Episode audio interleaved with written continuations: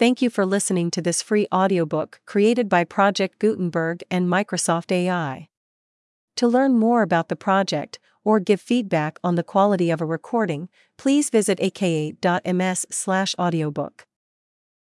Judaism by Israel Abrahams, M.A. Reader in Talmudic and Rabbinic Literature University of Cambridge Forward. The writer has attempted in this volume to take up a few of the most characteristic points in Jewish doctrine and practice, and to explain some of the various phases through which they have passed since the first centuries of the Christian era. The presentation is probably much less detached than is the case with other volumes in this series. But the difference was scarcely avoidable. The writer was not expounding a religious system which has no relation to his own life.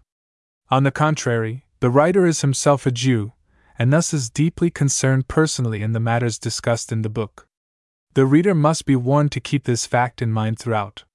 On the one hand, the book must suffer a loss of objectivity, but on the other hand, there may be some compensating gain of intensity. The author trusts, at all events, that, though he has not written with indifference, he has escaped the pitfall of undue partiality. I. A. I. The Legacy from the Past 2.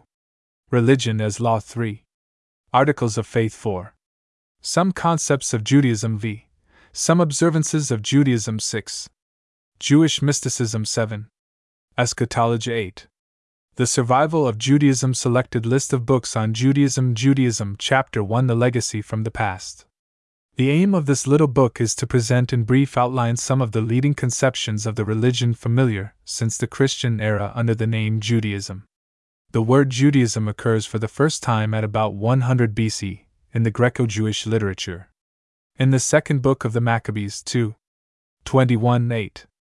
1. Judaism signifies the religion of the Jews as contrasted with Hellenism, the religion of the Greeks. In the New Testament, Gal.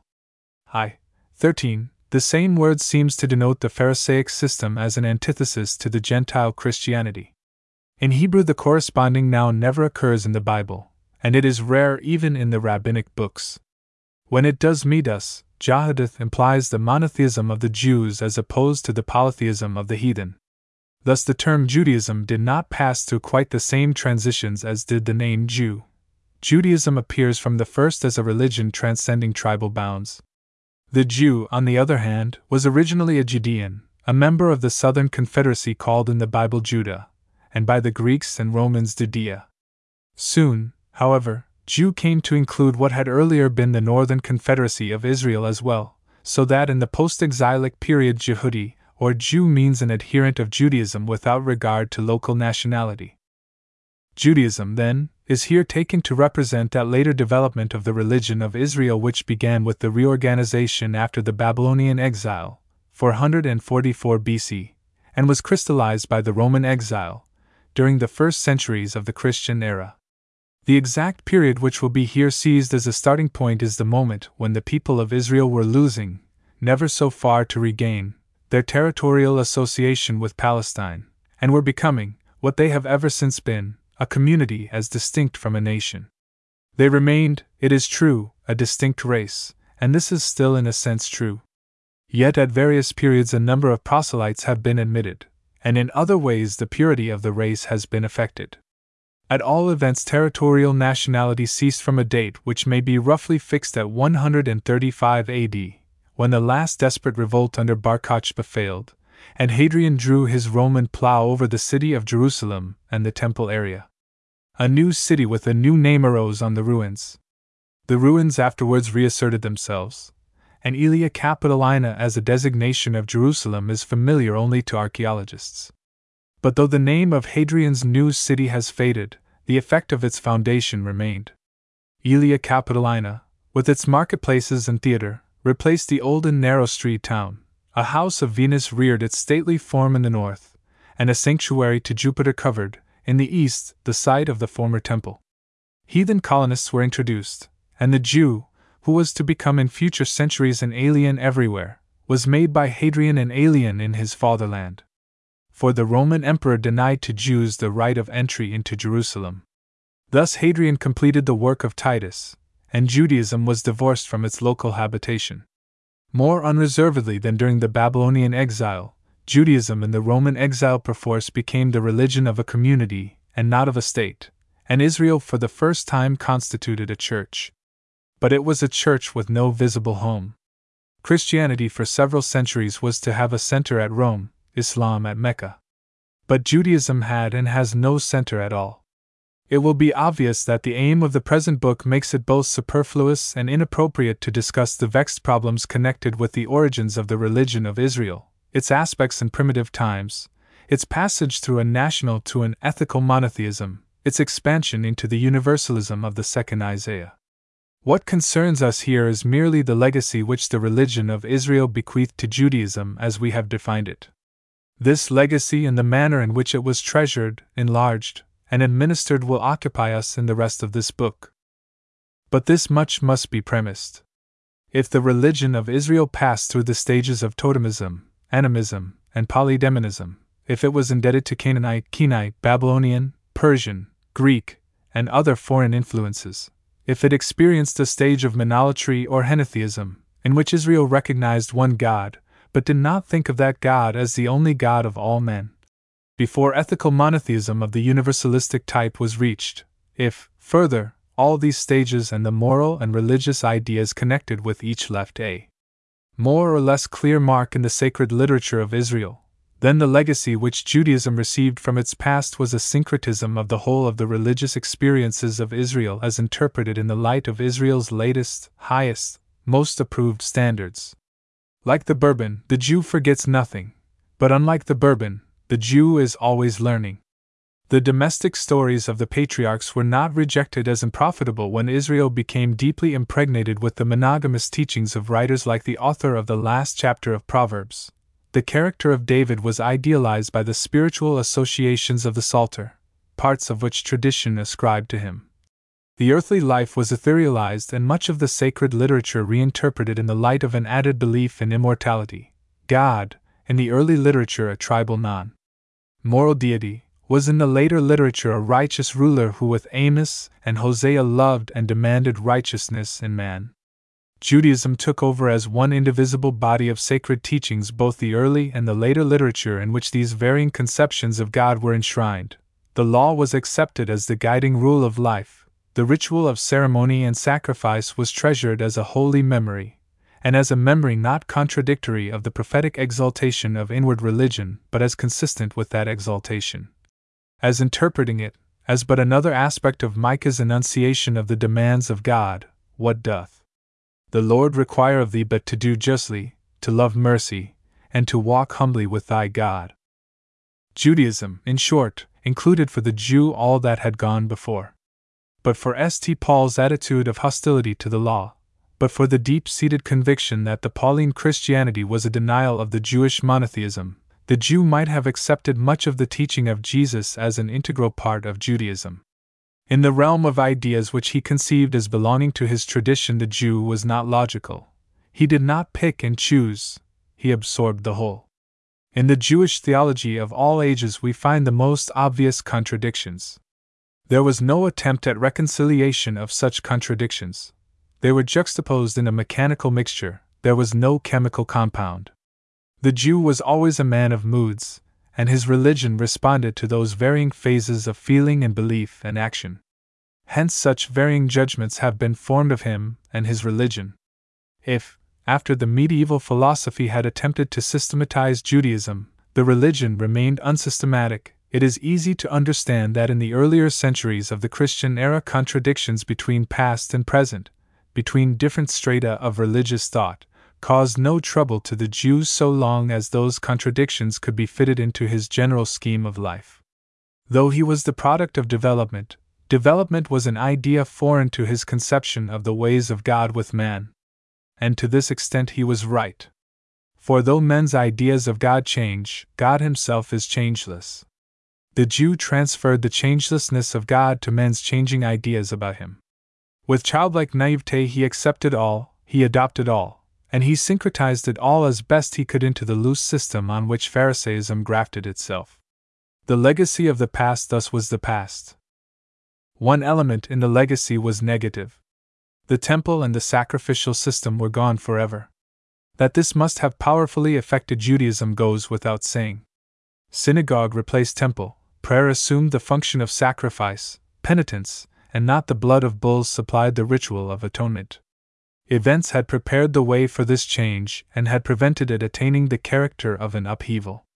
For synagogues had grown up all over the land soon after the 5th century BC. Regular services of prayer with instruction in the scriptures had been established long before the Christian era. The inward atonement had been preferred to, or at least associated with, the outward rite before the outward rite was torn away. It may be that, as Professor Burkitt has suggested, the awful experiences of the fall of Jerusalem and the destruction of the temple produced within Pharisaism a moral reformation which drove the Jew within and thus spiritualized Judaism.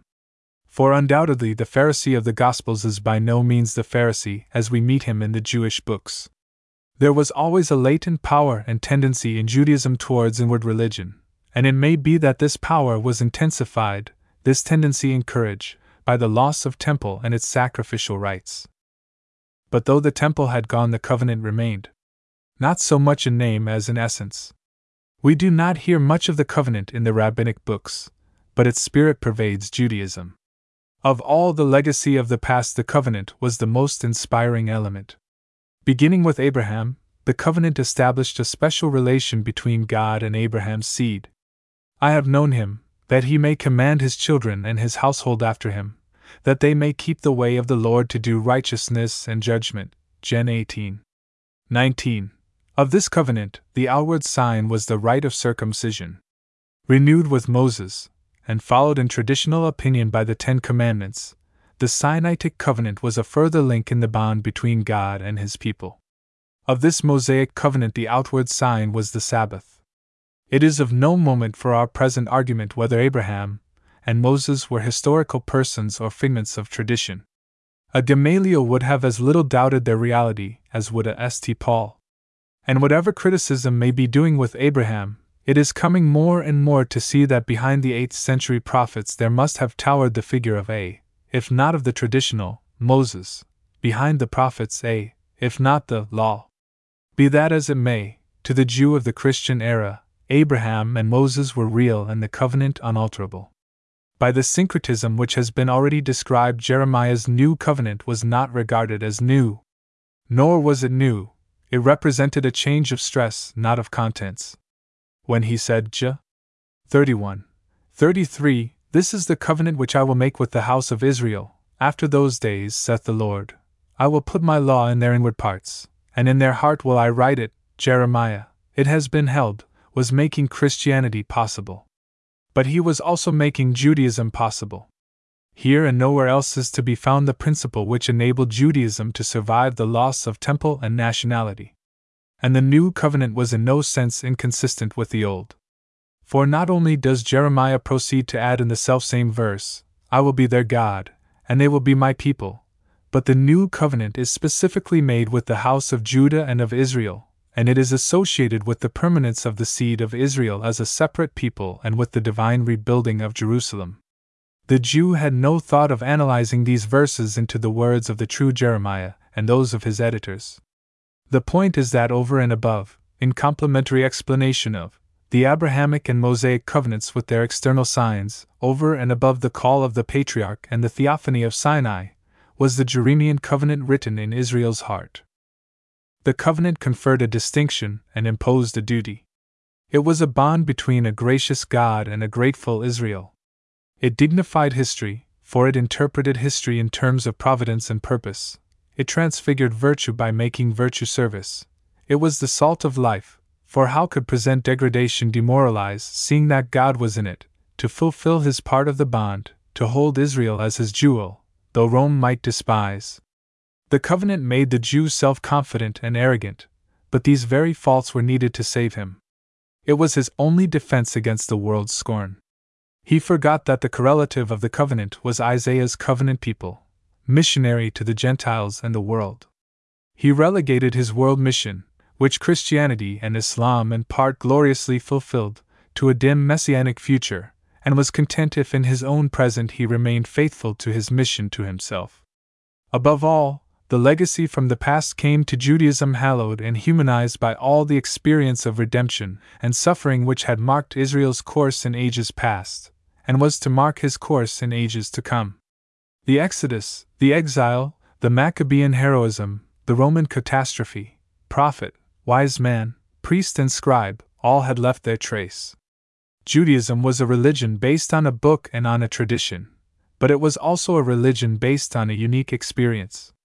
The book might be misread, the tradition encumbered, but the experience was eternally clear and inspiring. It shone through the Roman diaspora as it afterwards illuminated the Roman ghetto, making the present tolerable by the memory of the past and the hope of the future. Chapter 2 Religion as Law The feature of Judaism which first attracts an outsider's attention, and which claims a front place in this survey, is its nomism or legalism. Life was placed under the control of law. Not only morality, but religion also, was codified.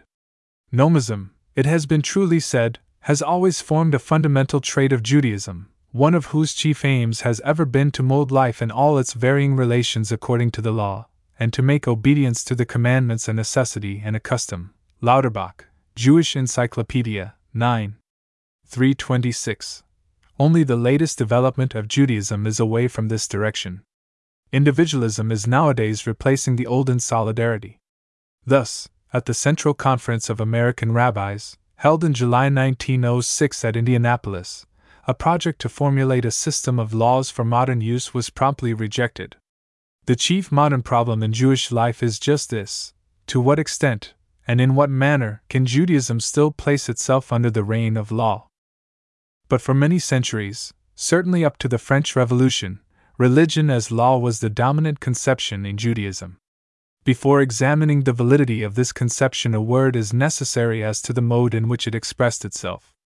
Conduct, social and individual, moral and ritual, was regulated in the minutest details. As the Dayanim, Hyamson has said, the maxim de minimis non curat lex was not applicable to the Jewish law. This law was a system of opinion and of practice and of feeling in which the great principles of morality, the deepest concerns of spiritual religion, the genuinely essential requirements of ritual, all found a prominent place. To assert that Pharisaism included the small and excluded the great, that it enforced rules and forgot principles, that it exalted the letter and neglected the spirit, is a palpable libel. Pharisaism was founded on God, on this foundation was erected a structure which embraced the eternal principles of religion. But the system, it must be added, went far beyond this. It held that there was a right and a wrong way of doing things in themselves trivial. Prescription ruled in a stupendous array of matters which other systems deliberately left to the fancy, the judgment, the conscience of the individual. Law seized upon the whole life, both in its inward experiences and outward manifestations. Harnack characterizes the system harshly enough. Christianity did not add to Judaism, it subtracted. Expanding a famous epigram of Wellhausen's, Harnack admits that everything taught in the Gospels was also to be found in the prophets, and even in the Jewish tradition of their time. The Pharisees themselves were in possession of it, but, unfortunately, they were in possession of much else besides.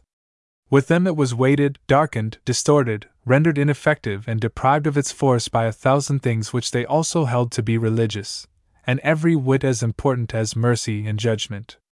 They reduced everything into one fabric. The good and holy was only one woof in a broad earthly warp. What is Christianity? Page 47. It is necessary to qualify this judgment, but it does bring out the all pervadingness of law in Judaism. And thou shalt speak of them when thou sittest in thine house, when thou walkest by the way, when thou liest down, and when thou risest up. Deuteronomy 6. 7. The Word of God was to occupy the Jew's thoughts constantly, in his daily employment and during his manifold activities, when at work and when at rest. And as a correlative, the law must direct this complex life, the code must authorize action or forbid it, must turn the thoughts and emotions in one direction and divert them from another. Nothing in the history of religions can be cited as a complete parallel to this. But incomplete parallels abound. A very large portion of all men's lives is regulated from without, by the Bible and other sacred books, by the institutions and rites of religion, by the law of the land, by the imposed rules of accepted guides, poets, philosophers, physicians, and above all by social conventions, current fashions, and popular maxims. Only in the rarest case is an exceptional man the monstrosity which, we are told, every Israelite was in the epoch of the Judges, a law unto himself. But in Judaism, until the period of modern reform, this fact of human life was not merely an unconscious truism, it was consciously admitted and it was realized in a code. Or rather, in a series of codes. First came the Mishnah, a code compiled at about the year 200 AD, but the result of a Pharisaic activity extending over more than two centuries. While Christianity was producing the Gospels and the rest of the New Testament, the work in large part of Jews, or of men born in the circle of Judaism, Judaism in its other manifestation was working at the code known as the Mishnah. This word means repetition, or teaching by repetition. It was an oral tradition reduced to writing long after much of its contents had been sifted in the discussions of the schools. In part earlier and in part later than the Mishnah was the Midrash, inquiry, interpretation, not a code, but a twofold exposition of Scripture, homiletic with copious use of parable, and legalistic with an eye to the regulation of conduct. Then came the Talmud in two recensions, the Palestinian and the Babylonian, the latter completed about 500 AD for some centuries afterwards. The Geonim, heads of the rabbinical universities in Persia, continued to analyze and define the legal prescriptions and ritual of Judaism, adding and changing in accord with the needs of the day, for tradition was a living, fluid thing. Then in the 11th century, Isaac of Fez Alfasi formulated a guide to Talmudic law, and about a hundred years later, 1180, Maimonides produced his strong hand, a code of law and custom which influenced Jewish life ever after. Other codifications were made, but finally, in the 16th century, Joseph Caro, mystic and legalist, compiled the table prepared, Shulchan Aruch, which, with masterly skill, collected the whole of the traditional law, arranged it under convenient heads and chapters and paragraphs, and carried down to our own day the rabbinic conception of life. Under this code, with more or less relaxation, the great bulk of Jews still live. But the revolt against it, or emancipation from it, is progressing every year, for the olden Jewish conception of religion and the old Jewish theory of life are, as hinted above, becoming seriously undermined. Now, in what precedes, there has been some intentional ambiguity in the use of the word law. Much of the misunderstanding of Judaism has arisen from this ambiguity. Law is in no adequate sense what the Jews themselves understood by the nomism of their religion. In modern times, law and religion tend more and more to separate, and to speak of Judaism as law eo ipso implies a divorce of Judaism from religion. The old antithesis between letter and spirit is but a phase of the same criticism. Law must specify, and the lawyer interprets acts of parliament by their letter. He refuses to be guided by the motives of the act, he is concerned with what the Act distinctly formulates in set terms. In this sense, Judaism never was a legal religion. It did most assiduously seek to get to the underlying motives of the written laws, and all the expansions of the law were based on a desire more fully to realize the meaning and intention of the written code. In other words, the law was looked upon as the expression of the will of God. Man was to yield to that will for two reasons First, because God is the perfect ideal of goodness. That ideal was for man to revere, and so far as in him lay, to imitate. As I am merciful, be thou merciful, because I am gracious, be thou gracious. The imitation of God is a notion which constantly meets us in rabbinic literature. It is based on the scriptural text, Be ye holy, for I the Lord am holy. God, the ideal of all morality, is the founder of man's moral nature, this is Professor Lazarus' modern way of putting it. But in substance, it is the Jewish conception through all the ages. And there is a second reason. The Jew would not have understood the possibility of any other expression of the divine will than the expression which Judaism enshrined. For though he held that the law was something imposed from without, he identified this imposed law with the law which his own moral nature posited. The rabbis tell us that certain things in the written law could have been reached by man without the law. The law was in large part a correspondence to man's moral nature. This rabbinic idea Lazarus sums up in the epigram Moral laws, then, are not laws because they are written, they are written because they are laws. The moral principle is autonomous, but its archetype is God. The ultimate reason, like the highest aim of morality, should be in itself.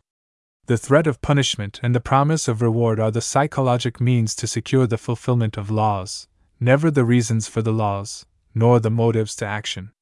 It is easy and necessary sometimes to praise and justify eudaimonism, but, as Lazarus adds, not a state to be reached, not a good to be won, not an evil to be warded off, is the impelling force of morality, but itself furnishes the creative impulse, the supreme commanding authority, Ethics of Judaism, I.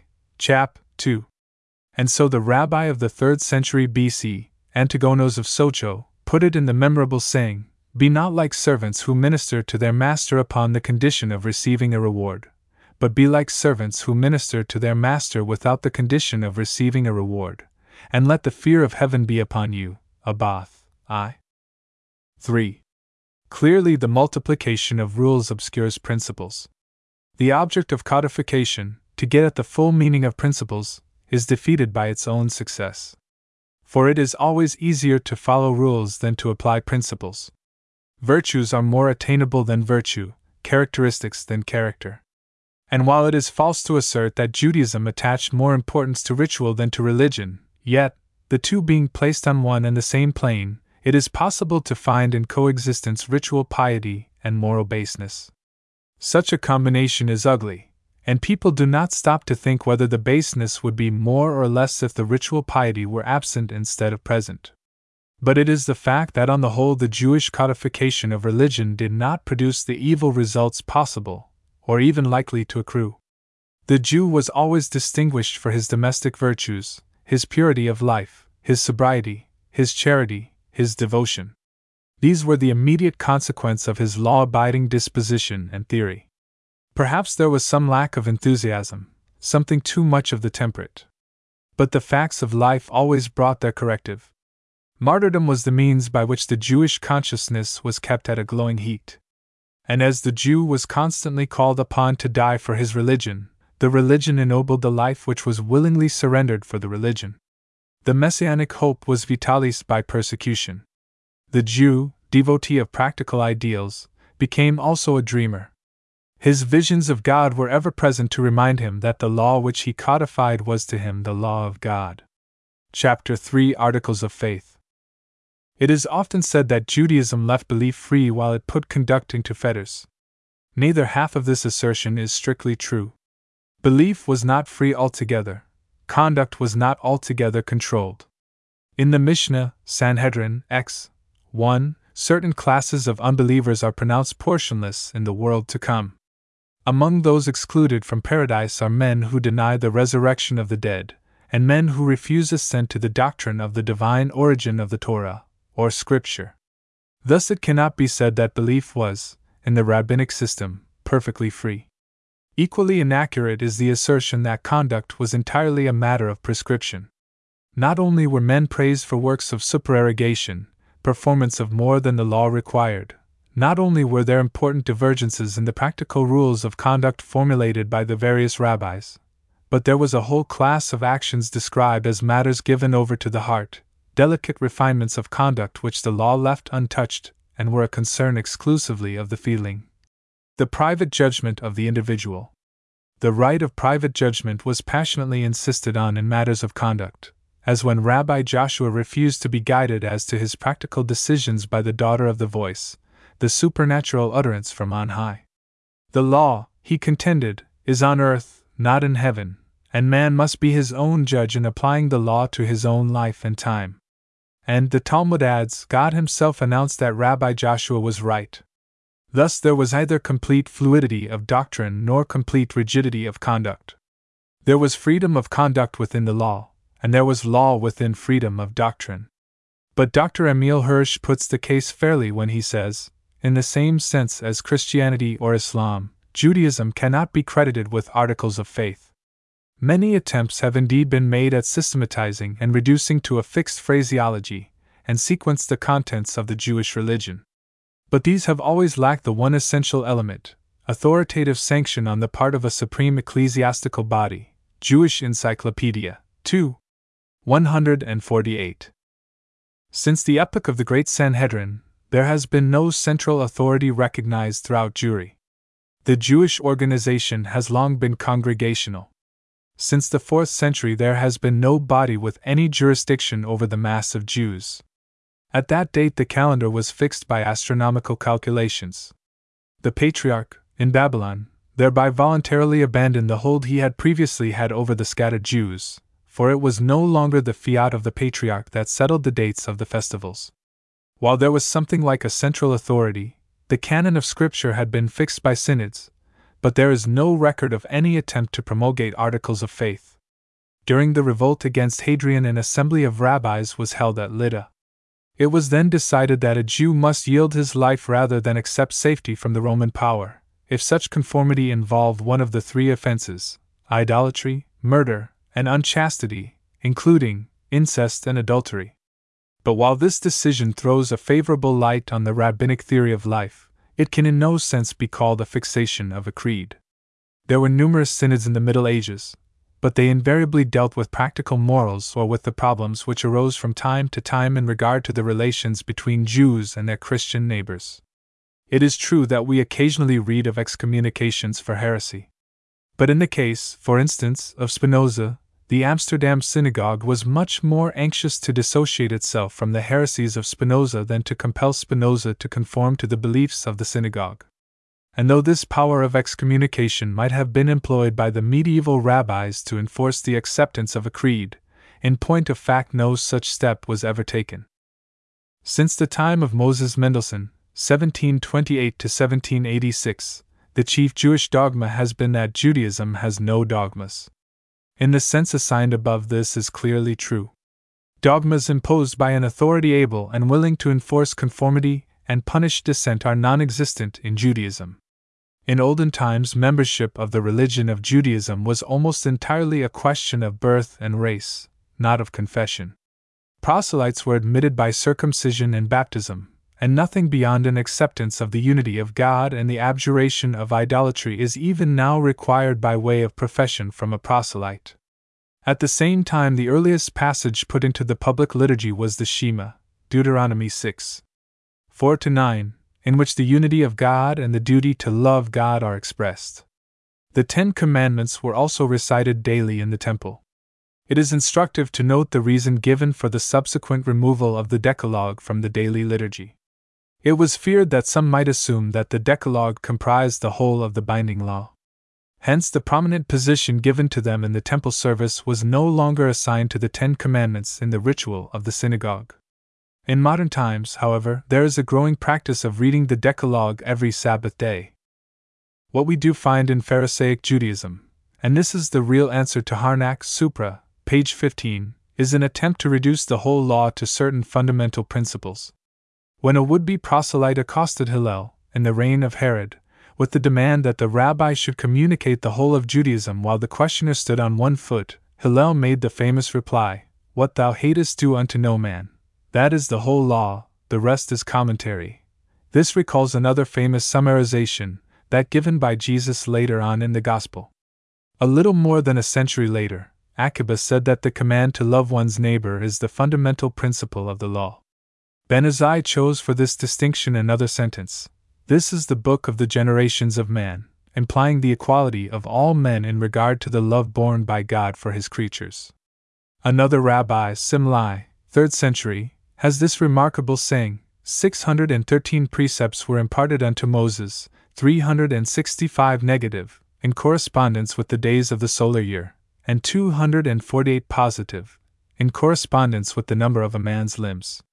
David came and established them as eleven, as it is written, a psalm of David Lord, who shall sojourn in thy tent?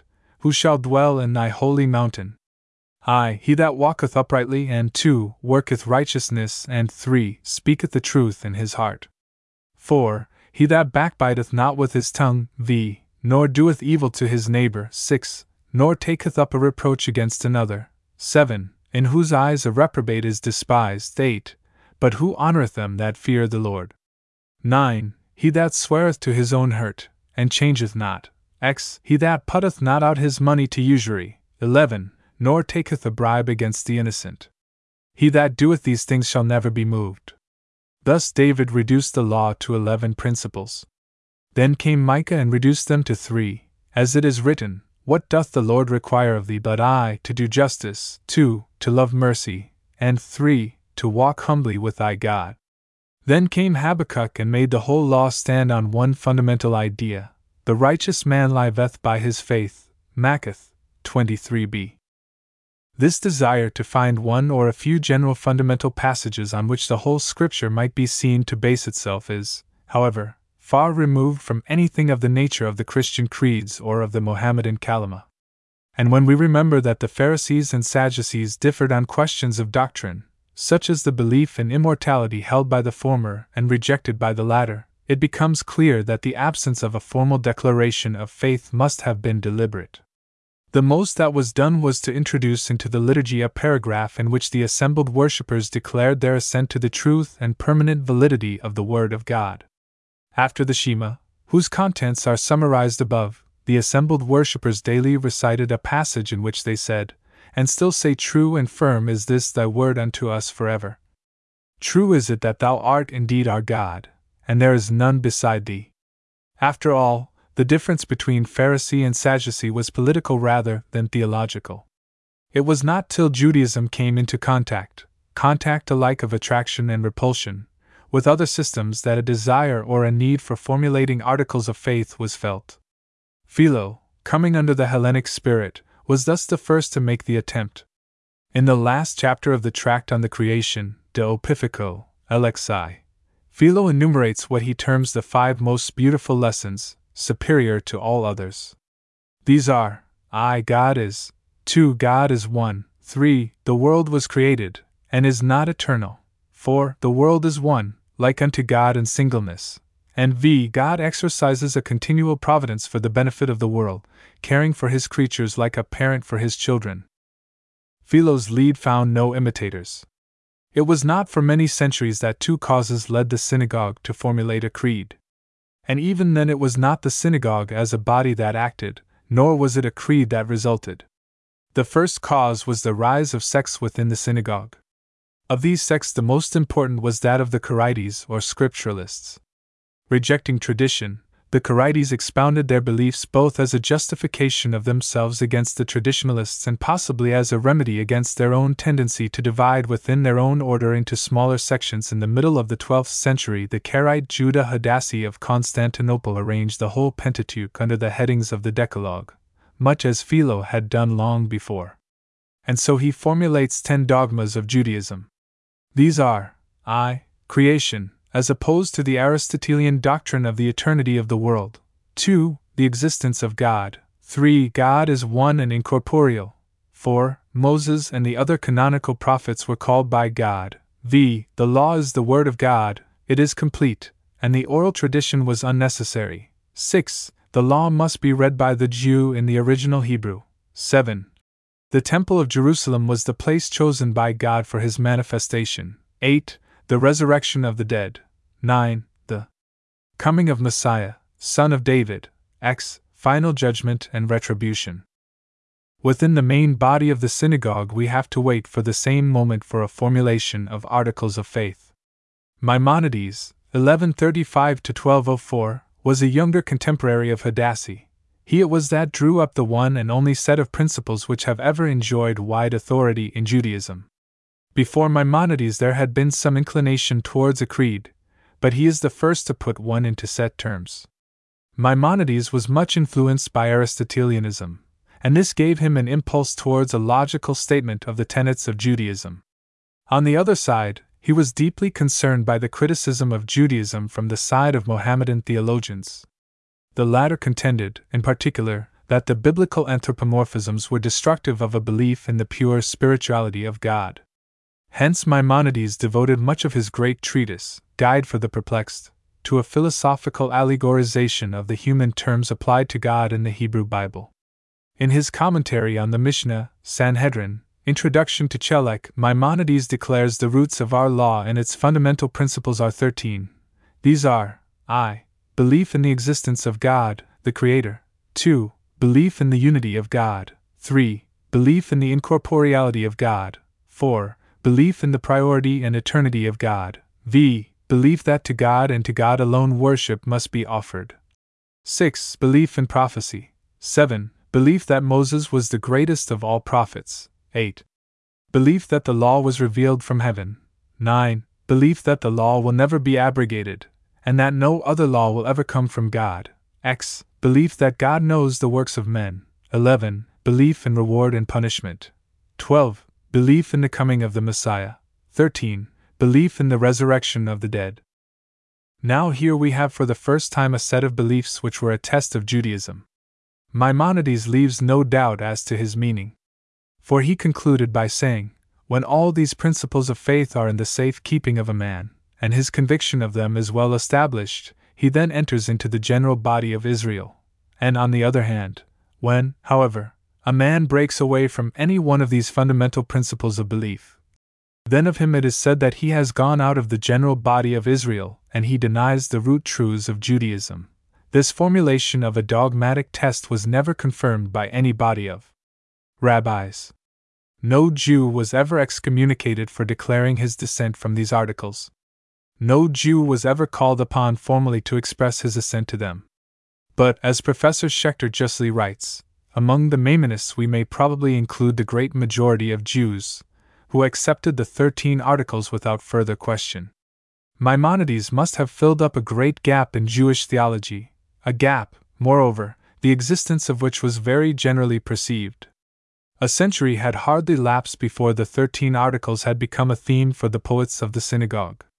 And almost every country can show a poem or a prayer founded on these articles, Studies in Judaism, page 301. Yet the opposition to the articles was both impressive and persistent. Some denied altogether the admissibility of articles, claiming that the whole law and nothing but the law was the charter of Judaism. Others criticized the Maimonist articles in detail. Certainly they are far from logically drawn up, some paragraphs being dictated by opposition to Islam rather than by positive needs of the Jewish position.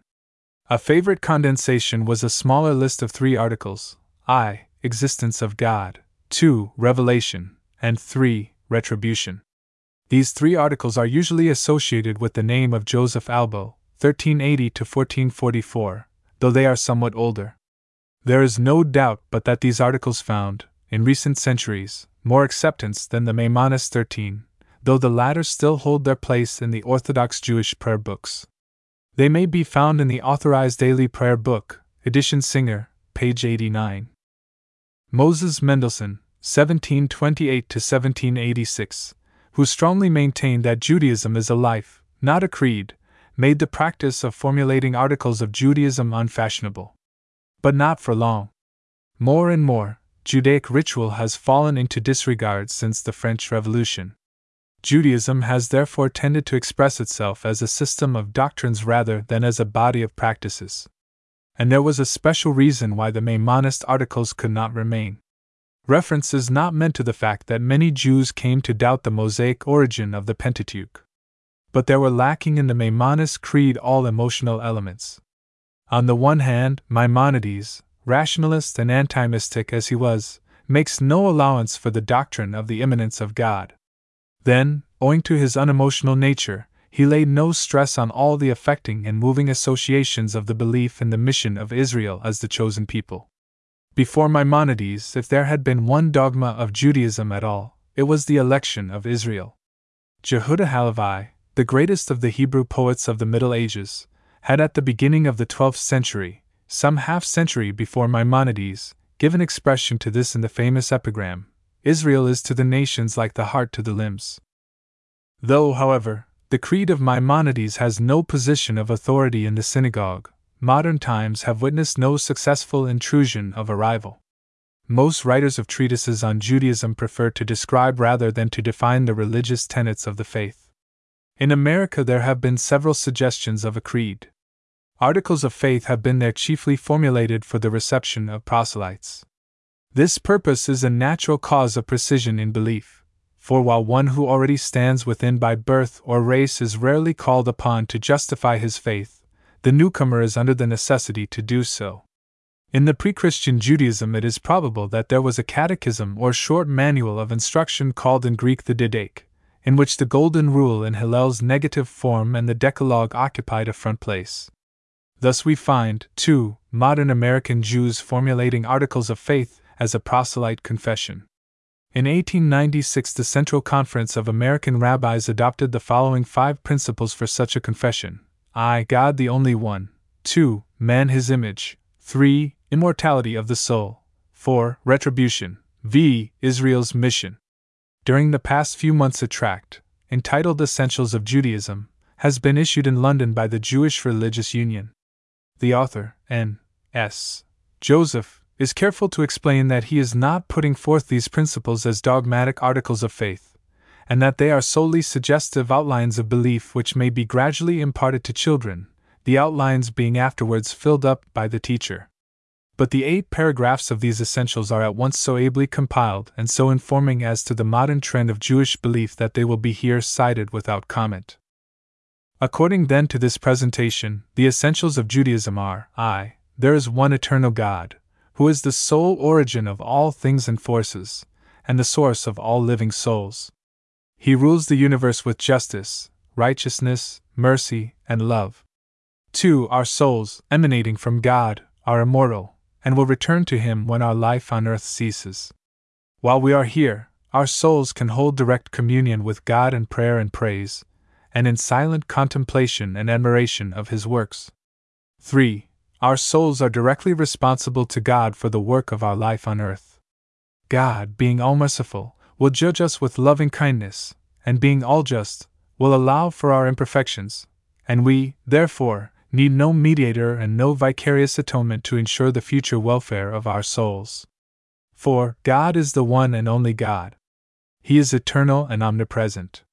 He not only pervades the entire world, but is also within us, and His Spirit helps and leads us towards goodness and truth. V. Duty should be the moving force of our life, and the thought that God is always in us and about us should incite us to lead good and beneficent lives, showing our love of God by loving our fellow creatures, and working for their happiness and betterment with all our might.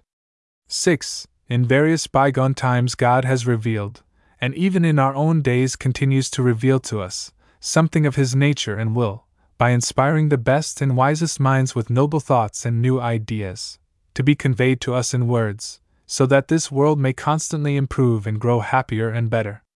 7. Long ago, some of our forefathers were thus inspired, and they handed down to us, and through us to the world at large, some of God's choicest gifts, the principles of religion and morality, now recorded in our Bible.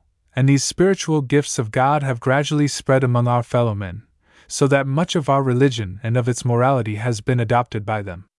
8. Till the main religious and moral principles of Judaism have been accepted by the world at large, the maintenance by the Jews of a separate corporate existence is a religious duty incumbent upon them. They are the witnesses of God, and they must adhere to their religion, showing forth its truth and excellence to all mankind. This has been and is and will continue to be their mission. Their public worship and private virtues must be the outward manifestation of the fulfillment of that mission. Chapter 4 Some Concepts of Judaism. Though there are no accepted articles of faith in Judaism, there is a complete consensus of opinion that monotheism is the basis of the religion. The unity of God was more than a doctrine. It was associated with the noblest hope of Israel, with Israel's mission to the world. The unity of God was even more than a hope. It was an inspiration, a passion. For it the Jews passed through fire and water, enduring tribulation and death for the sake of the unity. All the Jewish martyrologies are written round this text.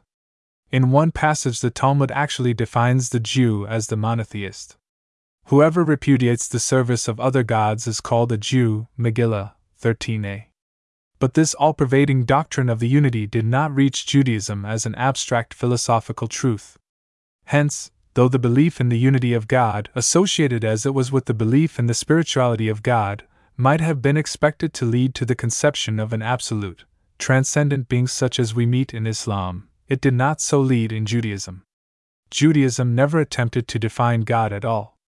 Maimonides put the seal on the reluctance of Jewish theology to go beyond, or to fall short of, what historic Judaism delivered. Judaism wavers between the two opposite conceptions, absolute transcendentalism, and absolute pantheism. Sometimes Judaism speaks with the voice of Isaiah, sometimes with the voice of Spinoza. It found the bridge in the Psalter. The Lord is nigh unto all that call upon him. The law brought heaven to earth, prayer raised earth to heaven. As was remarked above, Jewish theology never shrank from inconsistency. It accepted at once God's foreknowledge and man's free will. So it described the knowledge of God as far above man's reach, yet it felt God near, sympathetic, a father and friend.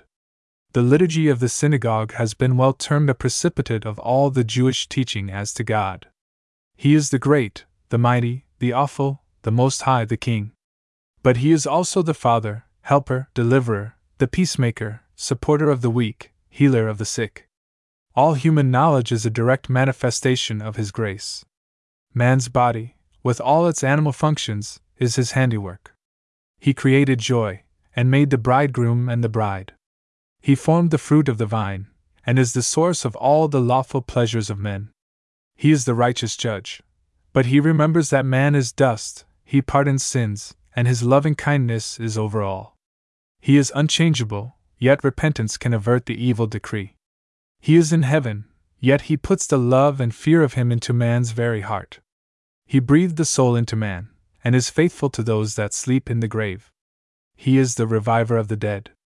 He is holy, and he sanctified Israel with his commandments. And the whole is pervaded with the thought of God's unity and the consequent unity of mankind. Here again we meet the curious syncretism which we have so often observed. God is in a special sense the God of Israel, but he is unequivocally, too, the God of all flesh. Moses Mendelssohn said that, when in the company of a Christian friend, he never felt the remotest desire to convert him to Judaism. This is the explanation of the effect on the Jews of the combined belief in God as the God of Israel, and also as the God of all men. At one time, Judaism was certainly a missionary religion. But after the loss of nationality, this quality was practically dormant. Belief was not necessary to salvation. The pious of all nations have a part in the world to come may have been but a casual utterance of an ancient rabbi, but it rose into a settled conviction of later Judaism. Moreover, it was dangerous for Jews to attempt any religious propaganda in the Middle Ages, and thus the pressure of fact came to the support of theory. Mendelssohn even held that the same religion was not necessarily good for all, just as the same form of government may not fit equally all the various national idiosyncrasies. Judaism for the Jew may almost be claimed as a principle of Orthodox Judaism. It says to the outsider, You may come in if you will, but we warn you what it means. At all events, it does not seek to attract. It is not strange that this attitude has led to unpopularity.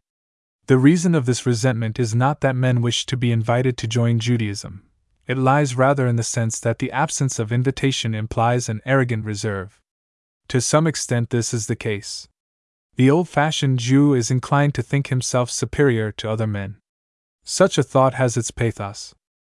On the other hand, the national as contrasted with the universal aspect of Judaism is on the wane.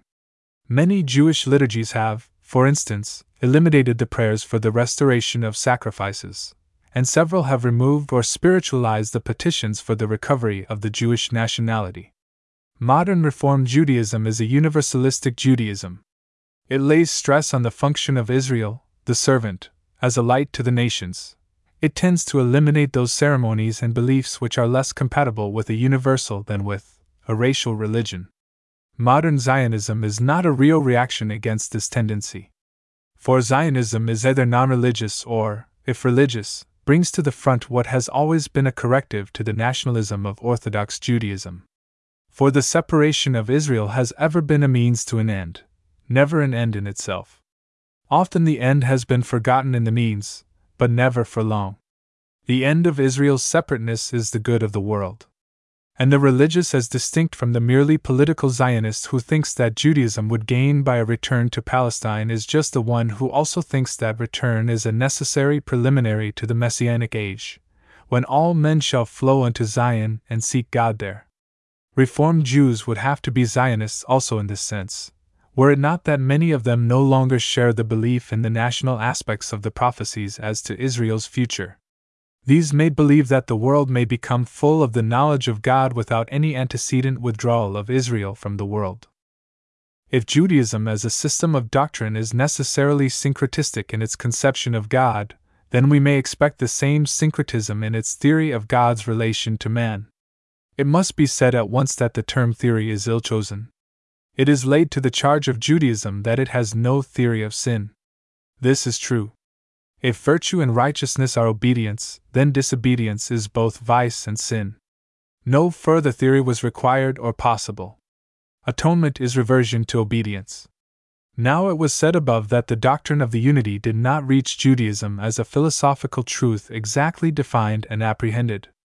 It came as the result of a long historic groping for the truth, and when it came, it brought with it olden anthropomorphic wrappings and tribal adornments which were not easily to be discarded, if they ever were entirely discarded. So, with the relation of God to man in general and Israel in particular, the unchangeable God is not susceptible to the change implied in atonement. But history presented to the Jew examples of what he could not otherwise interpret than as reconciliation between God the Father and Israel the wayward but always at heart loyal Son. And this interpretation was true to the inward experience. Man's repentance was correlated with the sorrow of God. God as well as man repented, the former of punishment, the latter of sin. The process of atonement included contrition, confession, and change of life. Undoubtedly, Jewish theology lays the greatest stress on the active stage of the process. Jewish moralists use the word teshubah, literally turning or return, i.e., a turning from evil or a return to God, chiefly to mean a change of life. Sin is evil life, atonement is the better life. The better life was attained by fasting, prayer, and charity, by a purification of the heart and a cleansing of the hands. The ritual side of atonement was seriously weakened by the loss of the temple. The sacrificial atonement was gone. Nothing replaced it ritually. Hence, the Jewish tendency towards a practical religion was strengthened by its almost enforced stress in atonement on moral betterment. But this moral betterment depended on a renewed communion with God. Sin estranged, atonement brought near, Jewish theology regarded sin as a triumph of the Yetzer Hara, the evil inclination, over the Yetzer Hatob, the good inclination. Man was always liable to fall a prey to his lower self. But such a fall, though usual and universal, was not inevitable. Man reasserted his higher self when he curbed his passions, undid the wrong he had wrought to others, and turned again to God with a contrite heart. As a taint of the soul, sin was washed away by the suppliant's tears and confession, by his sense of loss, his bitter consciousness of humiliation, but withal man was helpless without God. God was needed for the atonement. Israel never dreamed of putting forward his righteousness as a claim to pardon. We are empty of good works is the constant refrain of the Jewish penitential appeals. The final reliance is on God and on God alone. Yet Judaism took over from its past the anthropomorphic belief that God could be moved by man's prayers, contrition, amendment, especially by man's amendment. Atonement was only real when the amendment began, it only lasted while the amendment endured. Man must not think to throw his own burden entirely on God. God will help him to bear it, and will lighten the weight from willing shoulders. But bear it man can and must. The shoulders must be at all events willing. Judaism as a theology stood or fell by its belief that man can affect God. If, for instance, prayer had no validity, then Judaism had no basis. Judaism did not distinguish between the objective and subjective efficacy of prayer. The two went together. The acceptance of the will of God and the inclining of God's purpose to the desire of man were two sides of one fact. The Rabbinic Judaism did not mechanically posit, however, the objective validity of prayer. On the contrary, the man who prayed expecting an answer was regarded as arrogant and sinful. A famous Talmudic prayer sums up the submissive aspect of the Jew in this brief petition Berakoth 29a Do thy will in heaven above, and grant contentment of spirit to those that fear thee below, and that which is good in thine eyes do. Blessed art thou, O Lord, who hearest prayer. This, be it remembered, was the prayer of a Pharisee. So, too, a very large portion of all Jewish prayer is not petition but praise. Still, Judaism believed, not that prayer would be answered, but that it could be answered. In modern times, the chief cause of the weakening of religion all round, in and out of the Jewish communion, is the growing disbelief in the objective validity of prayer. And a similar remark applies to the belief in miracles. But to a much less extent.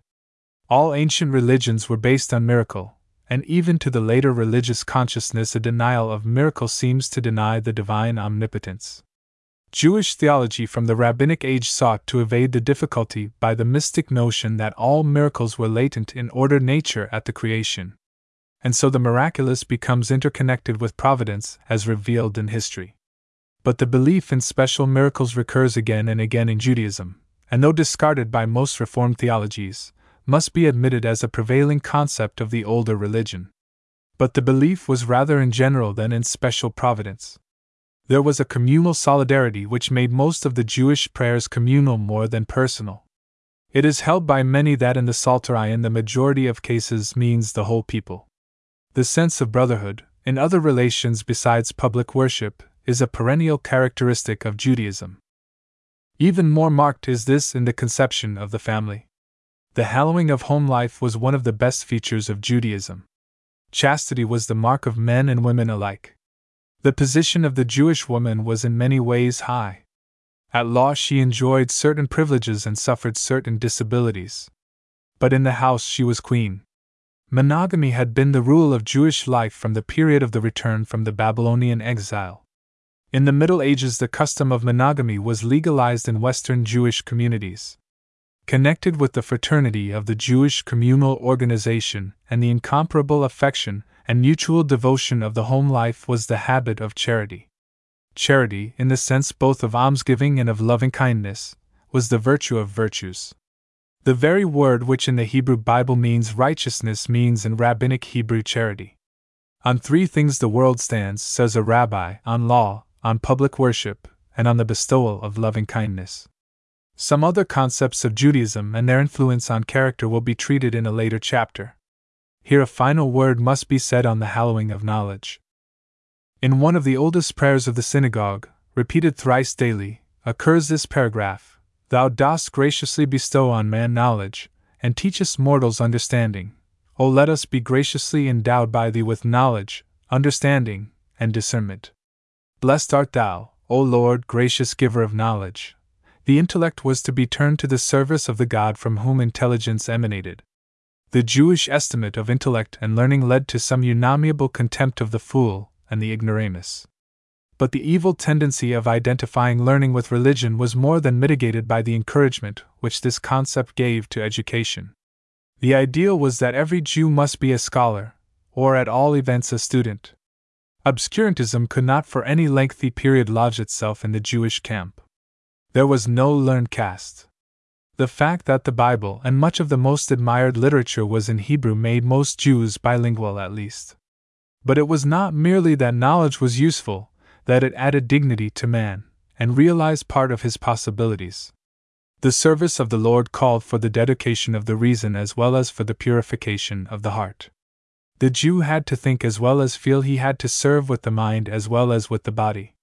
Therefore, it was that he was always anxious to justify his religion to his reason, Maimonides devoted a large section of his guide to the explanation of the motives of the commandments. And his example was imitated. The law was the expression of the will of God, and obeyed and loved as such. But the law was also the expression of the divine reason. Hence, man had the right and the duty to examine and realize how his own human reason was satisfied by the law. In a sense, the Jew was a quite simple believer, but never a simpleton. Know the Lord thy God was the keynote of this aspect of Jewish theology. Chapter 5 Some Observances of Judaism. The historical consciousness of Israel was vitalized by a unique adaptability to present conditions.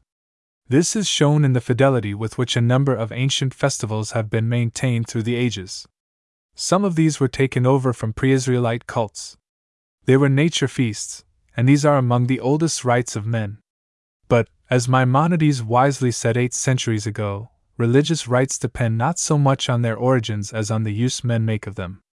People who wish to return to the primitive usages of this or that church have no grasp of the value and significance of ceremonial. Here, at all events, we are not concerned with origins.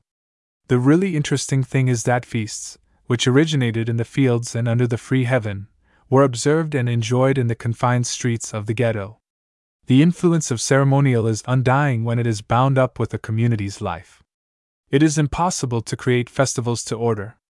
One must use those which exist, and where necessary charge them with new meanings. So writes Mr. Montefiore in his Liberal Judaism, page 155. This is precisely what has happened with the Passover, Pentecost, and the Feast of Tabernacles. These three festivals were originally, as has been said, nature feasts. But they became also pilgrim feasts. After the fall of the temple, the pilgrimages to Jerusalem, of course, ceased, and there was an end to the sacrificial rites connected with them all.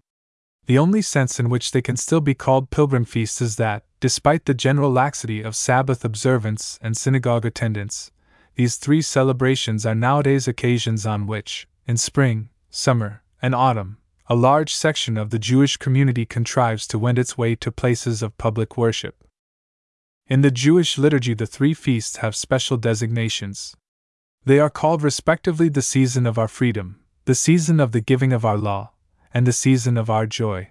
These descriptions are not biblical, nor are they found in this precise form until the fixation of the synagogue liturgy in the early part of the Middle Ages. But they have had a powerful influence in perpetuating the hold that the three pilgrim feasts have on the heart and consciousness of Israel liberty, revelation, joy, these are a sequence of wondrous appeal. Now it is easily seen that these ideas have no indissoluble connection with specific historical traditions. True, freedom implies the Exodus, revelation, the Sinaitic theophany, joy, the harvest merrymakings, and perhaps some connection with the biblical narrative of Israel's wanderings in the wilderness. But the connection, though essential for the construction of the association, is not essential for its retention. The Passover, says Mr. Montefiore, Liberal Judaism, page 155, practically celebrates the formation of the Jewish people. It is also the festival of liberty. In view of these two central features, it does not matter that we no longer believe in the miraculous incidents of the Exodus story. They are mere trappings which can easily be dispensed with. A festival of liberty, the formation of a people for a religious task, a people destined to become a purely religious community whose continued existence has no meaning or value except on the ground of religion. Here we have ideas, which can fitly form the subject of a yearly celebration. Again, as to Pentecost and the Ten Commandments, Mr. Montefiore writes We do not believe that any divine or miraculous voice, still less that God Himself, audibly pronounced the ten words. But their importance lies in themselves, not in their surroundings and origin. Liberals as well as Orthodox may therefore join in the festival of the Ten Commandments. Pentecost celebrates the definite union of religion with morality, the inseparable conjunction of the service of God with the service of man. Can any religious festival have a nobler subject? Finally, as to tabernacles, Mr. Montefiore thus expresses himself For us, today, the connection with the wanderings from Egypt, which the latest, biblical, legislators attempted, has again disappeared. Tabernacles is a harvest festival, it is a nature festival. Should not a religion have a festival or holy day of this kind? Is not the conception of God as the ruler and sustainer of nature, the immanent and all pervading spirit, one aspect of the divine, which can fitly be thought of and celebrated year by year? Thus, each of the three great Pentateuchal festivals may reasonably and joyfully be observed by liberals and orthodox alike. We have no need or wish to make a change, and of the actual ceremonial rites connected with the Passover, Pentecost, and Tabernacles, it is apparently only the avoidance of leaven on the first of the three that is regarded as unimportant. But even there, Mr. Montefiore's own feeling is in favor of the rite.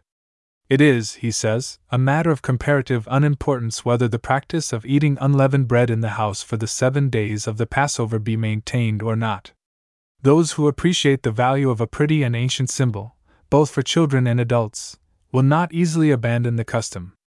This is surely a remarkable development. In the Christian Church, it seems that certain festivals are retaining their general hold because they are becoming public, national holidays. But in Judaism, the hold is to be maintained precisely on the ground that there is to be nothing national about them, they are to be reinterpreted ideally and symbolically. It remains to be seen whether this is possible, and it is too early to predict the verdict of experience. The process is in active incubation in America as well as in Europe, but it cannot be claimed that the eggs are hatched yet. On the other hand, Zionism has so far had no effect in the opposite direction. There has been no nationalization of Judaism as a result of the new striving after political nationality.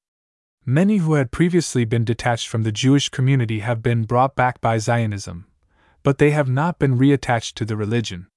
There has been no perceptible increase, for instance, in the number of those who fast on the ninth of Ab, the anniversary of the destruction of the temple.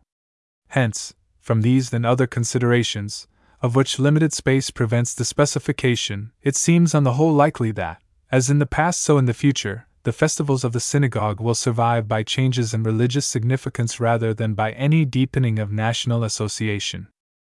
Except that the synagogues are decked with flowers, while the Decalogue is solemnly intoned from the scroll of the Pentateuch, the Feast of Pentecost has no ceremonial trappings even with the Orthodox. Passover and Tabernacles stand on a different footing.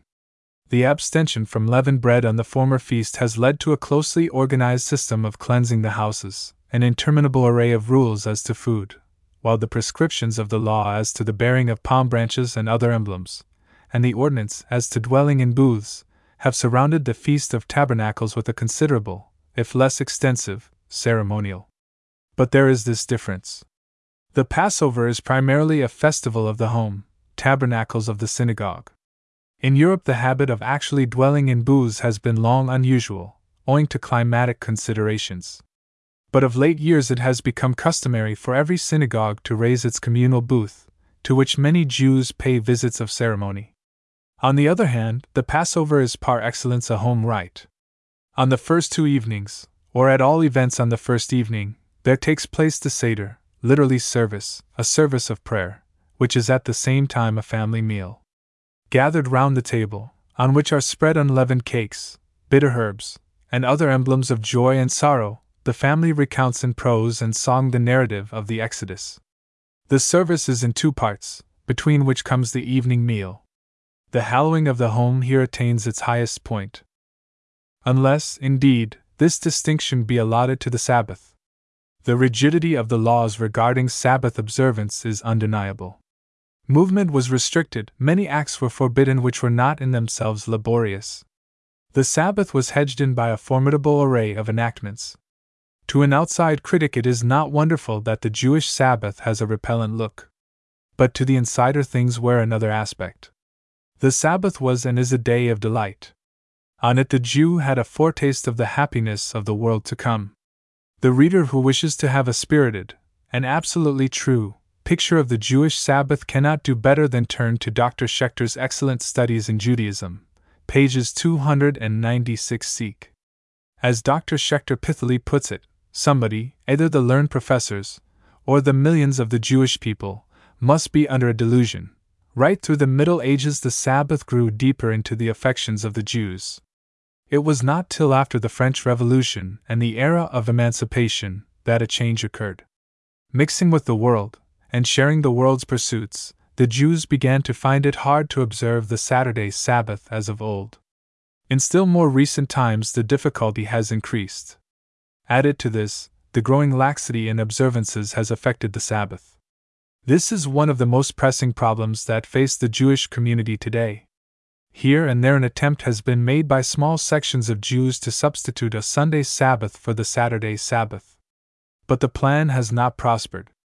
One of the most notable rites of the service of the Passover Eve is the sanctification with wine, a ceremony common to the ordinary Sabbath Eve. This rite has perhaps had much to do with the characteristic sobriety of Israel. Wine forms part of almost every Jewish rite, including the marriage ceremony. Wine thus becomes associated with religion, and undue indulgence is a sin as well as a vice. No joy without wine, runs an old rabbinic prescription. Joy is the hallmark of Judaism, joyous service its summary of man's relation to the law. So far is Judaism from being a gloomy religion, that it is almost too light-hearted, just as was the religion of ancient Greece. But the Talmud tells us of a class who, in the early part of the first century, were known as lovers of sorrow. These men were in love with misfortune, for to every trial of Israel corresponded an intervention of the divine salvation. This is the secret of the Jewish gaiety. The resilience under tribulation was the result of a firm confidence in the saving fidelity of God. And the gaiety was tempered by solemnity, as the observances, to which we now turn, will amply show.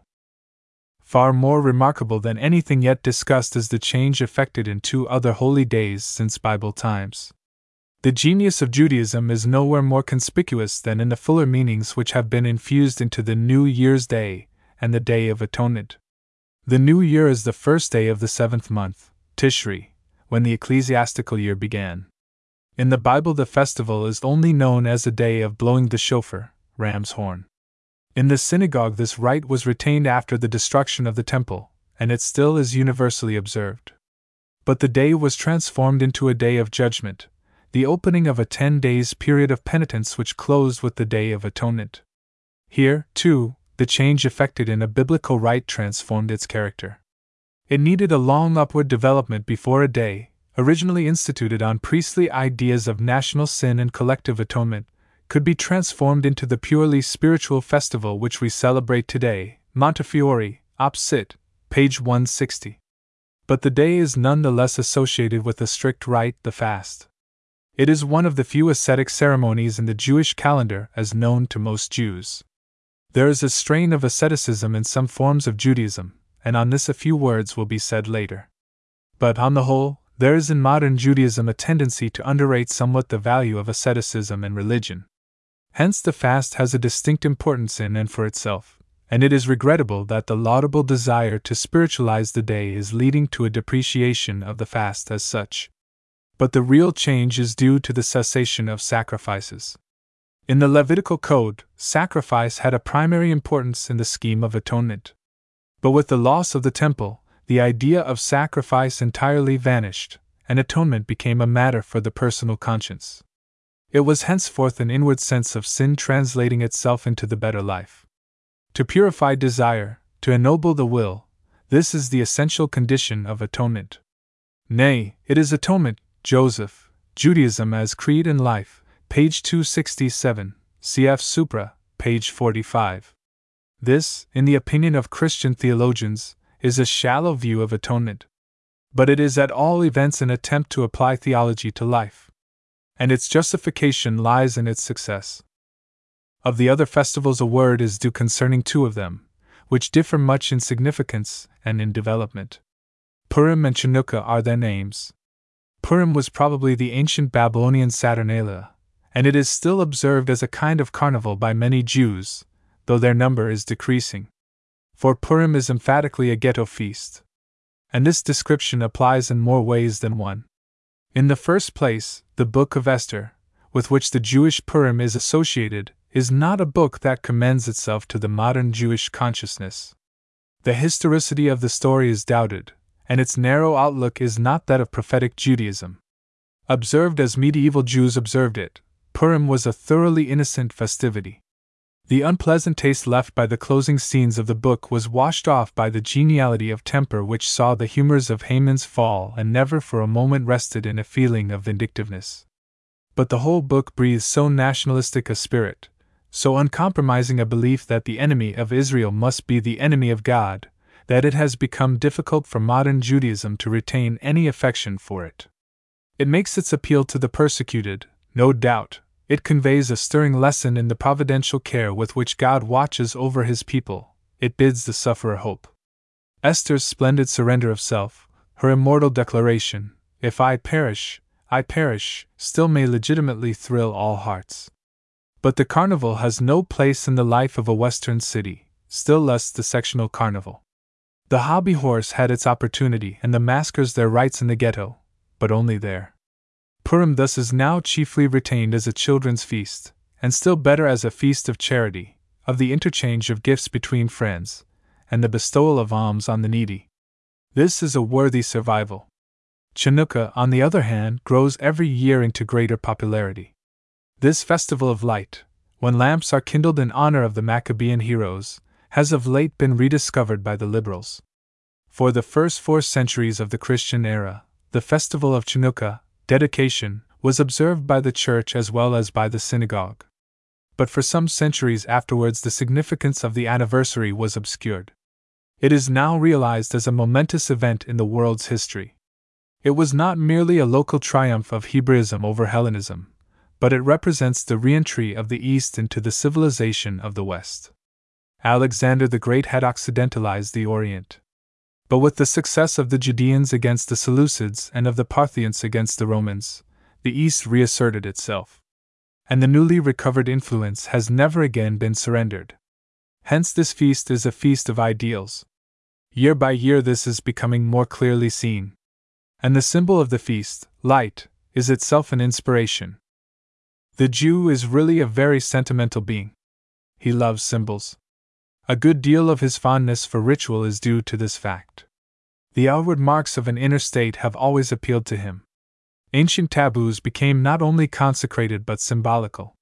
Whether it be the rite of circumcision, or the use of phylacteries and fringed praying garments, or the adfixture of little scrolls and metal cases on the doorposts, or the glad submission to the dietary laws, in all these matters sentiment played a considerable part and the word sentiment is used in its best sense. Abstract morality is well enough for the philosopher, but men of flesh and blood want their morality expressed in terms of feeling. Love of God is a fine thing, but the Jew wished to do loving acts of service. Obedience to the will of God, the suppression of the human desires before that will, is a great ideal. But the Jew wished to realize that he was obeying, that he was making the self suppression. He was not satisfied with the general law of holiness, he felt impelled to holiness in detail, to a life in which the laws of bodily hygiene were obeyed as part of the same law of holiness that imposed ritual and moral purity. Much of the intricate system of observance briefly summarized in this paragraph, a system which filled the Jew's life, is passing away. This is largely because Jews are surrendering their own original theory of life and religion modern Judaism seems to have no use for the ritual system. The older Judaism might retort that, if that be so, it has no use for the modern Judaism. It is, however, clear that modern Judaism now realizes the mistake made by the reformers of the mid 19th century. Hence, we are hearing, and shall no doubt hear more and more, of the modification of observances in Judaism rather than of their abolition. Chapter 6 Jewish Mysticism Judaism is often called the religion of reason. It is this, but it is also the religion of the soul. It recognizes the value of that mystic insight, those indefinable intuitions which, taking up the task at the point where the mind impotently abandons it, carries us straight into the presence of the King. Thus, it has found room both for the keen speculator on theological problems and for the mystic who, because he feels God, declines to reason about him, for a Maimonides and a Mendelssohn, but also for a Nachmanides, a Vital, and a Luria, M. Joseph, Op. Cit., page 47. Used in a vague way, mysticism stands for spiritual inwardness. Religion without mysticism, said Amiel, is a rose without perfume. This saying is no more precise and no more informing than Matthew Arnold's definition of religion as morality touched with emotion. Neither mysticism nor an emotional touch makes religion. They are as often as not concomitants of a pathological state, which is the denial of religion. But if mysticism means a personal attitude towards God in which the heart is active as well as the mind, then religion cannot exist without mysticism. When, however, we regard mysticism as what it very often is, as an antithesis to institutional religion and a revolt against authority and forms, then it may seem at first sight paradoxical to recognize the mystic's claim to the hospitality of Judaism. That a religion which produced the Psalter, and not only produced it, but used it with never a break, should be a religion, with intensely spiritual possibilities, and its adherents capable of a vivid sense of the nearness of God, with an ever felt and never satisfied longing for communion with Him, is what we should fully expect. But this expectation would rather make us look for an expression on the lines of the 119th Psalm, in which the law is so markedly associated with freedom and spirituality. Judaism, after all, allowed to authority and law a supreme place. But the mystic relies on his own intuitions, depends on his personal experiences. Judaism, on the other hand, is a scheme in which personal experiences only count in so far as they are brought into the general fund of the communal experience. But in discussing Judaism, it is always imperative to discard all a priori probabilities. Judaism is the great upsetter of the probable. Analyze the tendency of Judaism and predict its logical consequences, and then look in Judaism for consequences quite other than these. Over and over again, things are not what they ought to be. The sacrificial system should have destroyed spirituality. In fact, it produced the Psalter, the hymn book of the Second Temple. Pharisaism ought to have led to externalism. In fact, it did not, for somehow excessive scrupulosity in rite and pietistic exercises went hand in hand with simple faith and religious inwardness. So, too, the expression of ethics and religion as law ought to have suppressed individuality. In fact, it sometimes gave an impulse to each individual to try to impose his own concepts, norms, and acts as a law upon the rest. Each thought very much for himself, and desired that others should think likewise. We have already seen that in matters of dogma there never was any corporate action at all. In ancient times, as now, it is not possible to pronounce definitely on the dogmatic teachings of Judaism. Though there has been and is a certain consensus of opinion on many matters, Yet neither in practice nor in beliefs have the local, the temporal, the personal elements ever been negligible. In order to expound or define a tenet or rite of Judaism, it is mostly necessary to go into questions of time and place and person. Perhaps, then, we ought to be prepared to find, as in point of fact we do find, within the main body of Judaism, and not merely as a freak of occasional eccentrics, distinct mystical tendencies. These tendencies have often been active well inside the sphere of the law. Mysticism was, as we shall see, sometimes a revolt against law, but it was often, in Judaism as in the Roman Catholic Church, the outcome of a sincere and even passionate devotion to authority.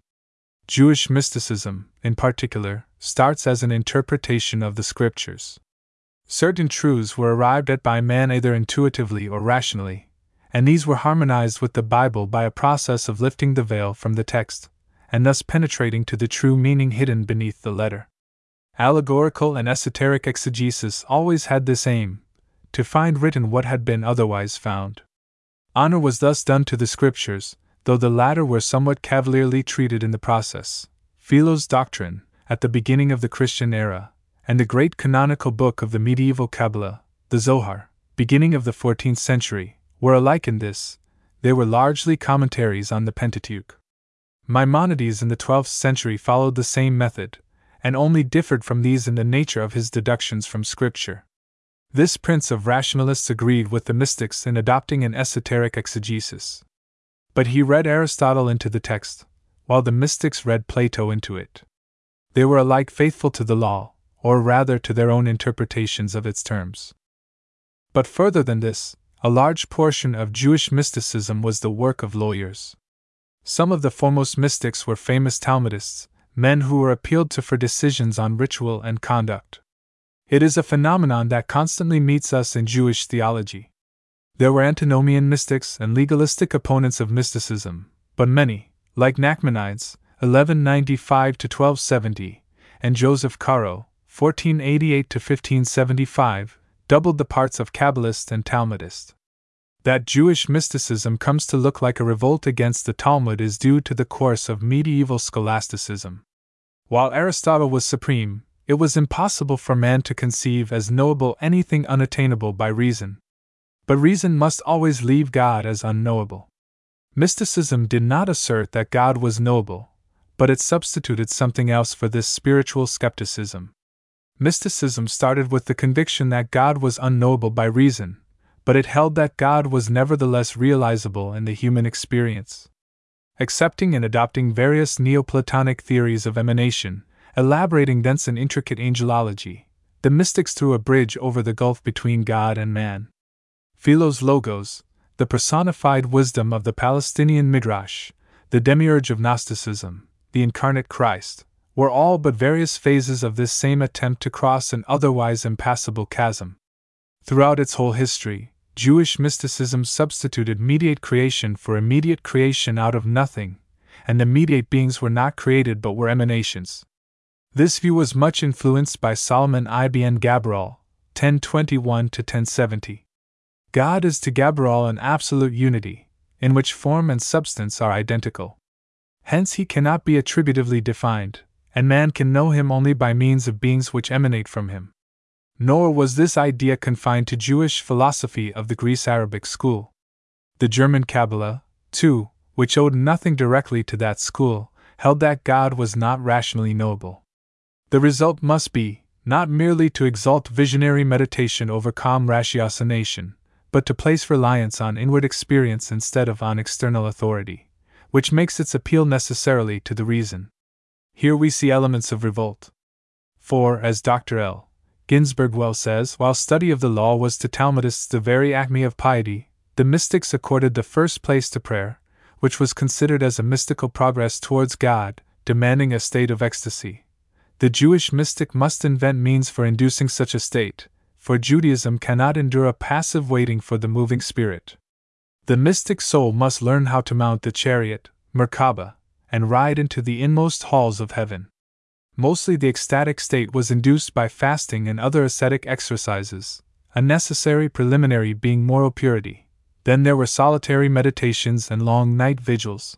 Lastly, prescribed ritual of proved efficacy during the very act of prayer. Thus, mysticism had a farther attraction for a certain class of Jews, in that it supplied the missing element of asceticism which is indispensable to men more austerely disposed than the average Jew. In the 16th century, a very strong impetus was given to Jewish mysticism by Isaac Luria, 1534 1572. His chief contributions to the movement were practical, though he doubtless taught a theoretical Kabbalah also. But Judaism, even in its mystical phases, remains a religion of conduct. Luria was convinced that man can conquer matter. This practical conviction was the moving force of his whole life. His own manner of living was saintly, and he taught his disciples that they too could, by penitence, confession, prayer, and charity, evade bodily trammels and send their souls straight to God even during their terrestrial pilgrimage. Luria taught all this not only while submitting to law, but under the stress of a passionate submission to it. He added in particular a new beauty to the Sabbath. Many of the most fascinatingly religious rites connected now with the Sabbath are of his devising the white Sabbath garb, the joyous mystical hymns full of the bride and of love, the special Sabbath foods, the notion of the oversoul. These and many other of the Lurian rites and fancies still hold wide sway in the Orient. The oversoul was a very inspiring conception, which certainly did not originate with Luria. According to a Talmudic rabbi, Resh Lakish, 3rd century, on Adam was bestowed a higher soul on the Sabbath, which he lost at the close of the day. Luria seized upon this mystical idea, and used it at once to spiritualize the Sabbath and attach to it an ecstatic joyousness. The ritual of the Oversoul was an elaborate means by which a relation was established between heaven and earth. But all this symbolism had but the slightest connection with dogma. It was practical through and through. It emerged in a number of new rites, it based itself on and became the cause of a deepening devotion to morality. Luria would have looked with dismay on the moral laxity which did later on intrude, in consequence of unbridled emotionalism and mystic hysteria. There comes the point when he that interprets law emotionally is no longer law abiding. The antinomian crisis thus produced meets us in the careers of many who, like Sabbatai Zevi, assumed the messianic role. Jewish mysticism, starting as an ascetic corrective to the conventional hedonism, lost its ascetic character and degenerated into licentiousness. This was the case with the 18th century mysticism known as Hasidism, though, as its name, saintliness, implies, it was innocent enough at its initiation. Violent dances, and other emotional and sensual stimulations, led to a state of exaltation during which the line of morality was overstepped. But there was nevertheless, as Dr. Schechter has shown, considerable spiritual worth and beauty in Hasidism. It transferred the center of gravity from thinking to feeling, it led away from the worship of Scripture to the love of God. The fresh air of religion was breathed once more, the stars and the open sky replaced the midnight lamp and the college. but it was destined to raise a fog more murky than the confined atmosphere of the study. The man with the book was often nearer God than was the man of the earth. The opposition of Talmudism against the neo mysticism was thus on the whole just and salutary. This opposition, no doubt, was bitter chiefly when mysticism became revolutionary in practice, when it invaded the established customs of legalistic orthodoxy. But it was also felt that mysticism went dangerously near to a denial of the absolute unity of God. It was more difficult to attack it on its theoretical than on its practical side, however. The Jewish mystic did sometimes adopt a most irritating policy of deliberately altering customs as though for the very pleasure of change. Now, in most religious controversies, discipline counts for more than belief.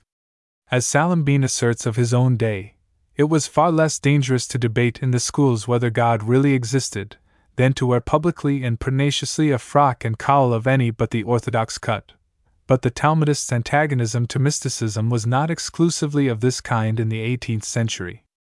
Mysticism is often mere delusion. In the last resort, man has no other guide than his reason. It is his own reason that convinces him of the limitations of his reason. But those limitations are not to be overpassed by a visionary self introspection, unless this, too, is subjected to rational criticism. Mysticism does its true part when it applies this criticism also to the current forms, conventions, and institutions. Conventions, forms, and institutions, after all, represent the corporate wisdom, the accumulated experiences of men throughout the ages. Mysticism is the experience of one. Each does right to test the corporate experience by his own experience. But he must not elevate himself into a law even for himself. That, in a sentence, would summarize the attitude of Judaism towards mysticism. It is medicine, not a food. Chapter 7 Eschatology. That the soul has a life of its own after death was a firmly fixed idea in Judaism, though, except in the works of philosophers and in the liberal theology of modern Judaism, the grosser conception of a bodily resurrection was predominant over the purely spiritual idea of immortality. Curiously enough, Maimonides, who formulated the belief in resurrection as a dogma of the synagogue, himself held that the world to come is altogether free from material factors. At a much earlier period, in the 3rd century, Rab had said Br. 17a Not as this world is the world to come. In the world to come there is no eating or drinking, no sexual intercourse, no barter, no envy, hatred, or contention. But the righteous sit with their crowns on their heads, enjoying the splendor of the Shekhinah, the divine presence. Dot commenting on this in various places, Maimonides emphatically asserts the spirituality of the future life. In his Siraj, he says, with reference to the utterance of Rab just quoted, by the remark of the sages, with their crowns on their heads, is meant the preservation of the soul in the intellectual sphere, and the merging of the two into one. By their remark, enjoying the splendor of the Shekhinah, is meant that those souls will reap bliss in what they comprehend of the Creator, just as the angels enjoy felicity in what they understand of His existence. And so the felicity and the final goal consists in reaching to this exalted company and attaining this high pitch. Again, in his philosophical guide, I. Sly, Maimonides distinguishes three kinds of soul 1. The principle of animality, 2. The principle of humanity, and 3. The principle of intellectuality, that part of man's individuality which can exist independently of the body, and therefore alone survives death. Even more remarkable is the fact that Maimonides enunciates the same opinion in his Code, Laws of Repentance, 8. 2. For the Code differs from the other two of the three main works of Maimonides in that it is less personal, and expresses what the author conceives to be the general opinion of Judaism as interpreted by its most authoritative teachers. There can be no question but that this repeated insistence of Maimonides has strongly affected all subsequent Jewish thought. To him, eternal bliss consists in perfect spiritual communion with God. He who desires to serve God from love must not serve to win the future world. But he does right and eschews wrong because he is man, and owes it to his manhood to perfect himself. This effort brings him to the type of perfect man, whose soul shall live in the state that befits it, viz in the world to come. Thus, the world to come is a state rather than a place. But Maimonides' view was not accepted without dispute. It was indeed quite easy to cite rabbinic passages in which the world to come is identified with the bodily resurrection. Against Maimonides were produced such Talmudic utterances as the following Said Rabbi Chia B. Joseph, the righteous shall arise clad in their garments, for if a grain of wheat which is buried naked comes forth with many garments, how much more shall the righteous arise full garbed, seeing that they were interred with shrouds? Kethub 111b. Again, Rabbi Janai said to his children, Bury me not in white garments or in black, not in white, lest I be not held worthy of heaven, and thus may be like a bridegroom among mourners, in Gehenna, nor in black, lest if I am held worthy, I be like a mourner among bridegrooms, in heaven. But bury me in colored garments, so that my appearance will be partly in keeping with either fate, Sabbath 114a. Or finally, they arise with their blemishes, and then are healed, San 91b. The popular fancy, in its natural longing for a personal existence after the bodily death, certainly seized upon the belief in resurrection with avidity. It had its roots partly in the individual consciousness, partly in the communal. For the resurrection was closely connected with such hopes as those expressed in Ezekiel's vision of the reanimation of Israel's dry bones, Ezek. 37. Thus, popular theology adopted many ideas based on the resurrection.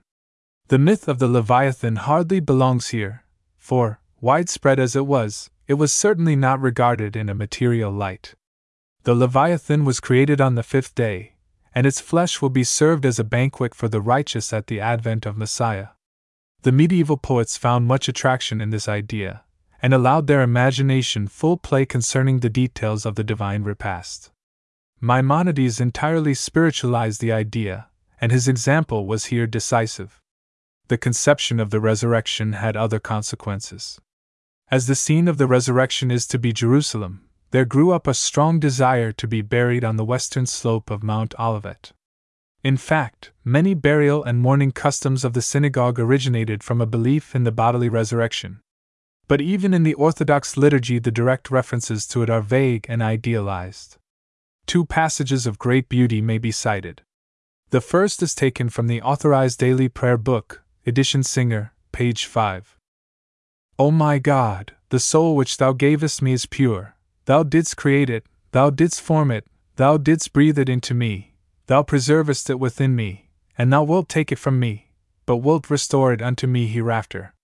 So long as the soul is within me, I will give thanks unto Thee, O Lord my God and God of my fathers, sovereign of all works, Lord of all souls. Blessed art Thou, O Lord, who restorest souls unto dead bodies. The last phrase is also extant in another reading in the Talmud and in some liturgies Blessed art thou, who revivest the dead, but the meaning of the two forms is identical. This passage, be it noted, is ancient, and is recited every morning at prayer. The second passage is recited even more frequently, for it is said thrice daily, and also forms part of the funeral service. It may be found in the prayer book just quoted on page 44. Thou, O Lord, art mighty forever, thou quickenest the dead, thou art mighty to save. Thou sustainest the living with loving kindness, quickenest the dead with great mercy, supportest the falling, healest the sick, loosest the bound, and keepest thy faith to them that sleep in the dust. Who is like unto thee, Lord of mighty acts, and who resembleth thee, O King, who killest and quickenest, and causest salvation to spring forth. Yea, faithful art thou to quicken the dead. The later history of the doctrine in the synagogue may be best summarized in the words of Dr. Kohler, whose theological articles in the Jewish Encyclopedia deserve grateful recognition. What follows may be read at full length in that work, Volume 6. Page 567. While medieval philosophy dwelt on the intellectual, moral, or spiritual nature of the soul to prove its immortality, the Kabbalists endeavored to explain the soul as a light from heaven, after Proverbs XX. 27, and immortality as a return to the celestial world of pure light. But the belief in the pre existence of the soul led the mystics to the adoption, with all its weird notions and superstitions, of the Pythagorean system of the transmigration of the soul. Moses Mendelssohn revived the Platonic form of the doctrine of immortality. Thenceforth, the dogma of the resurrection was gradually discarded until it was eliminated from the prayer book of the Reformed congregations. Man's future was thought of as the realization of those higher expectations which are sown, as part of its very nature, in every human soul. The statement of Genesis that God made man in his own image, and the idea conveyed in the text, 1 Samuel 25. 29 May the soul be bound up in the bundle of life with the Lord thy God, which as a divine promise and a human supplication filled the generations with comfort and hope, received a new meaning from this view of man's future, and the rabbinical saying, Br. 64a. The righteous rest not either in this or in the future world, but go from strength to strength until they see God in Zion, appeared to offer an endless vista to the hope of immortality. But quite apart from this indefiniteness of attitude as to the meaning of immortality, it is scarcely possible to speak of a Jewish eschatology at all. The development of an eschatology occurred in that section of Jewish opinion which remained on the fringe. It must be sought in the apocalyptic literature, which has been preserved in Greek. The whole subject had but a small attraction for Judaism proper. Naturally, there was some curiosity and some speculation. The day of the Lord, with its combination of retribution and salvation, was pictured in various ways and with some elaboration of detail. Paradise and hell were mapped out, and the comfortable compartments to be occupied by the saints and the miserable quarters of sinners were specified with the precision of an ordnance survey. Purgatory was an institution not limited to the Roman Catholic Church, it had a strong hold on the medieval Jewish mind. The intermediate state was a favorite escape from the theological necessity of condemning sinners to eternal punishment. The Jewish heart could not suffer the pain of conceiving Gehenna inevitable. So, one by one, those who might logically be committed there were rescued on various pretexts. In the end, the number of the individual sinners who were to suffer eternal torture could be named on the fingers of one hand. By the preceding paragraph, it is not implied that Jewish literature in Hebrew has not its full complement of fancies, horrible and beautiful, regarding heaven and hell but such fancies were neither dogmatic nor popular. They never found their way into the tenets of Judaism as formulated by any authority. They never became a moving power in the life of the Jewish masses. It was the poets who nourished these lurid ideas, and poetry, which has done so much for the good of religion, has also done it many a disservice. Judaism, in its prosaic form, accepted the ideas of immortality, retribution, and so forth, but the real interest was in life here, not in life hereafter. We can see how the two were bridged over by the Jewish conviction of human solidarity. For twelve months after the death of a father, the son recited daily the Kaddish prayer, authorized daily prayer book, page 77. This was a mere doxology, opening, magnified and sanctified be his great name in the world which he hath created according to his will.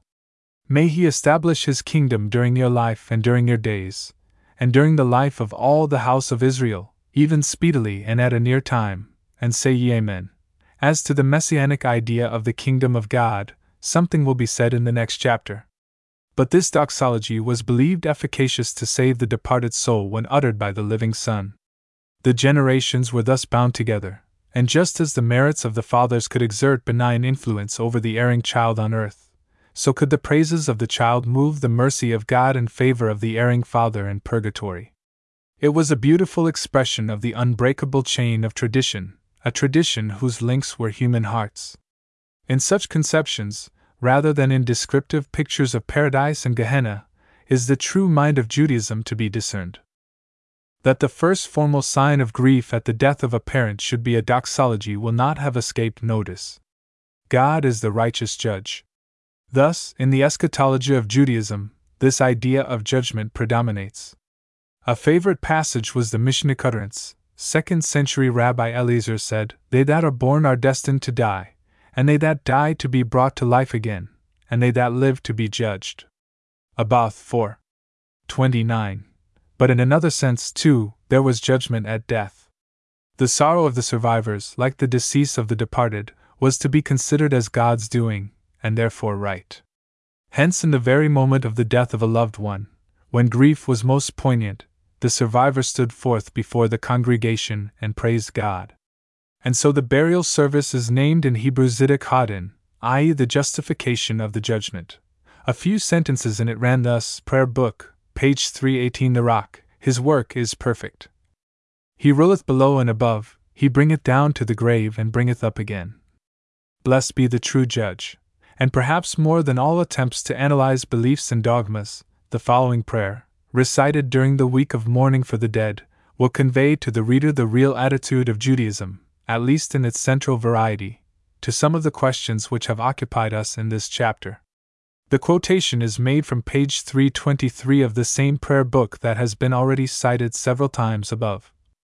O Lord and King, who art full of compassion, in whose hand is the soul of every living thing and the breath of all flesh, who killest and makest alive, who bringest down to the grave and bringest up again, receive, we beseech thee, in thy great loving kindness, the soul of our brother who hath been gathered unto his people.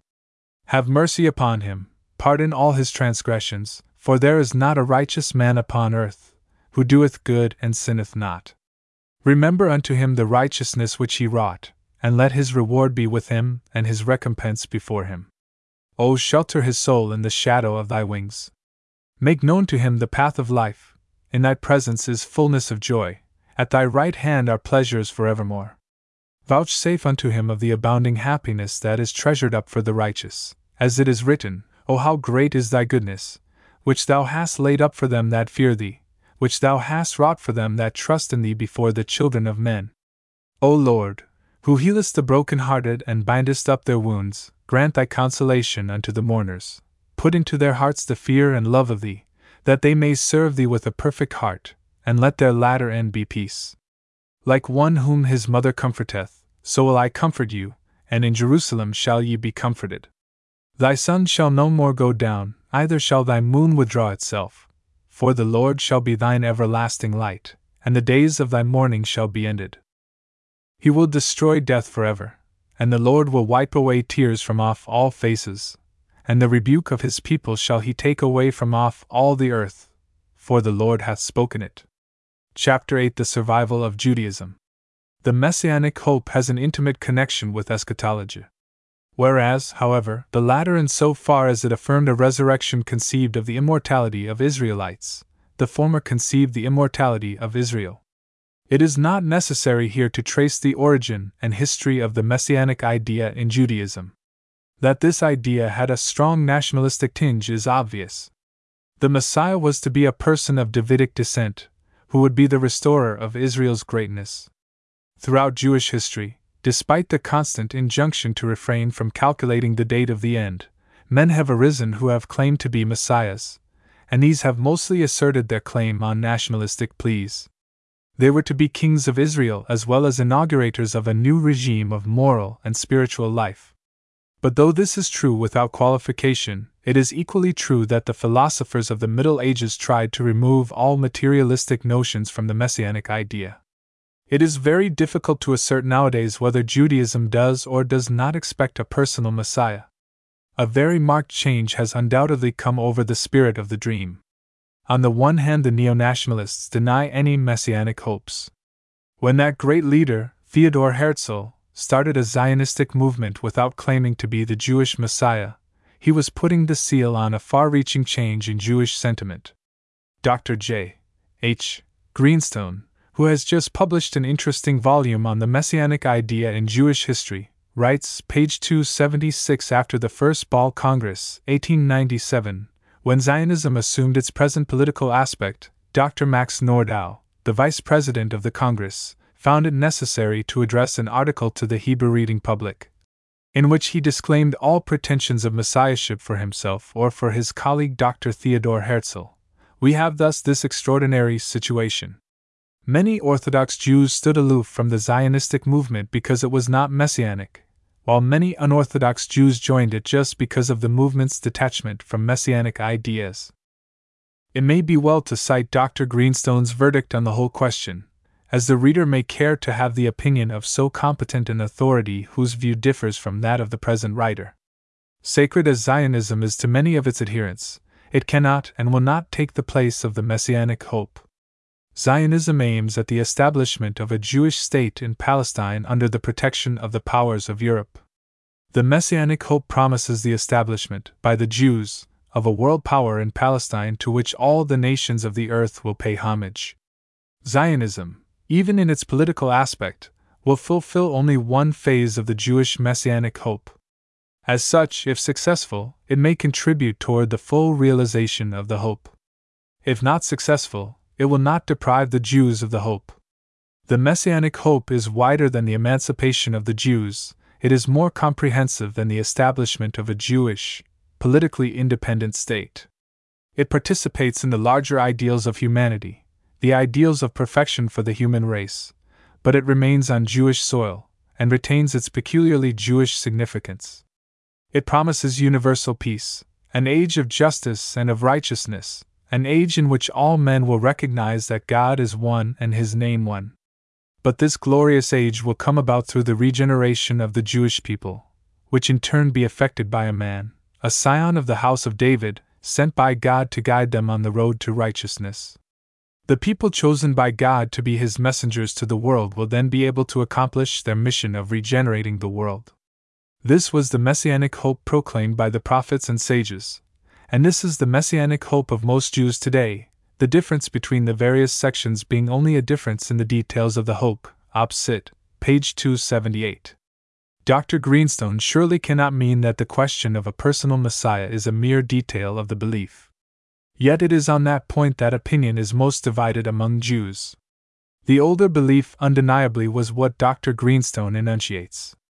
But for this belief, none of what Mr. Zangwill aptly terms the dreamers of the ghetto would have found the ready acceptance that several of them did when they presented themselves as Messiah or his forerunners.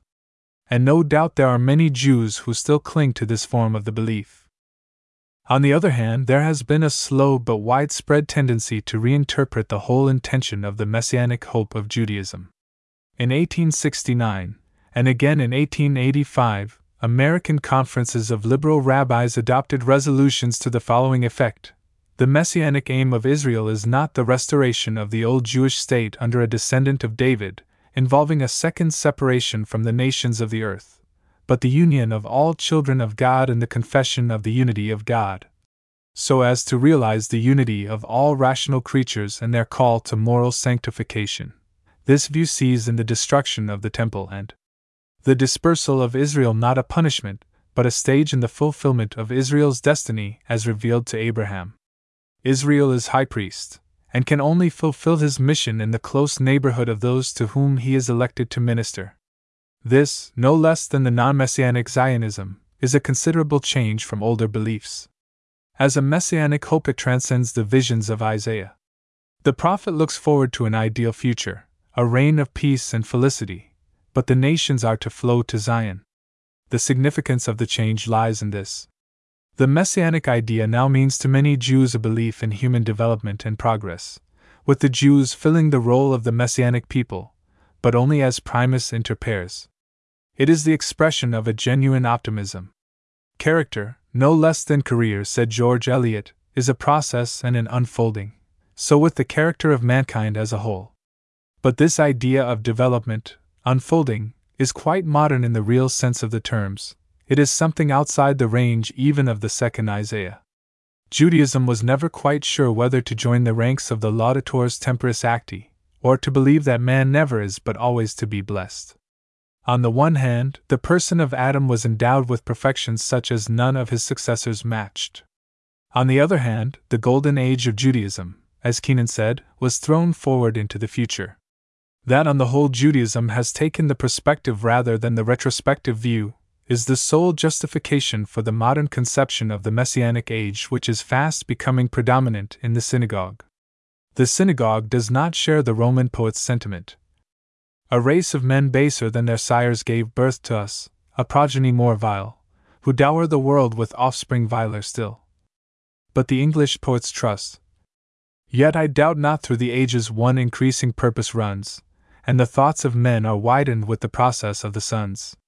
Denouncing the calculators of the end, a rabbi said, San 97 be all the computed terms have passed, and the matter dependeth now on repentance and good deeds. CFS. Singer, The Messianic Idea in Judaism, pages 1 and 18. If, however, Israel is not destined to a restoration, if the Jewish mission is the propagation of an idea, on what ground is the continued existence of Israel as a separate organization defensible or justified? Israel is indestructible, said Jehuda Halevi in the 12th century. Certainly Israel is undestroyed. When Frederick the Great asked what should make him believe in God, he received an answer the survival of the Jews. Dr. Gutman of Breslau not long since put forward a similar plea in vindication of the continued significance of Judaism. In nature, all forms die when their utility is over. In history, peoples succumb when their work in and for the world is complete. Shall, he asks, we recognize Judaism as the solitary exception, as the unique instance of the survival of the unfit and the unnecessary? The modern apologists for all religions rarely belong to the rank and file. Whether it be Harnack for Christianity or Mr. Montefiore for Judaism, the vindicators stand far above the average of the believers whose faith they are vindicating. The average man needs no defense for a religion which enables him to live and thrive, materially and spiritually. The importance of this consideration is very great. Restricting our attention to Judaism, it is clear that it still offers ideals to many, prescribes and enforces a moral law, teaches a satisfying doctrine of God. If so, then it is futile to discuss whether Judaism is still necessary. Can the world afford to surrender a single one of its forces for good? If there are ten millions of men, women, and children who live, and live not ignobly, by Judaism, can it be contended that Judaism is obsolete? The first, the main justification of Judaism is its continued efficiency, its proved power still to control and inspire many millions of human lives. There are more people living as Jews today than there were at any previous moment in the world's history. But, like many answers to questions, this reply does not satisfy those who raise the question. I refer exclusively to the doubters among the Jews themselves, for if Jews were themselves convinced of the justification of the Jewish separateness, the rest of the world would be convinced. Now, the Jews who ask this question are those who are not so completely given over to Judaism, that they are blind to the claims of other religions. To them, the question is one not of absolute, but of comparative truth. Judaism may still be a power, but it may not be a desirable power. The further question therefore arises as to the mission of Israel in history to come as well as in history past. History seems contradicted by the claim made by Judaism. Jews are quick enough to see the weakness of the pretension made by certain sects of dogmatic Christianity that it is the last word of religion, that all saving truth was once for all revealed some 19 centuries ago. History, says the Jewish controversialist, teaches no such lessons of finality. Forces appear, work their destined course, and then make way for other forces. The world does not stand still, it moves on. Then how can Judaism claim for itself a permanence, a finality, which it must deny to every other system, to every other influence which has in its turn molded human destiny. A favorite answer is Judaism is the exception that proves the rule. It has been a permanent force in the world's history. It is argued that Jewish ideals have exercised recurrent influence at all important crises. Dr. Güdemann somewhat rhetorically makes this identical claim. He points to the birth of Christianity, the rise of Islam, the medieval scholasticism, the Italian Renaissance, the German Reformation, the English and American Puritanism, the modern humanitarian movement, as exemplifications of the continued power of Judaism to mold the minds and souls of men. There is a sense in which this claim is just. It is a valuable support to the Jew's allegiance to Judaism. But even if Dr. Güdemann's claim were granted, and it is considerably exaggerated, how does it help? We are all agreed as to the debt which the world owes to Greece. That debt is a great one. Is it obsolete? Surely not. Greece has again and again revived its ancient power to inspire men. The world would be a poor one today without all that Greek culture stands for. Greece did not give men enough to live by, Hebraism did that. But Greece made life more worth living. Hellenism is an ever current force in human civilization. Yet no one argues that because Hellenism is still necessary, Hellenes are also necessary. Who contends that for carrying on Greek culture you need Greeks?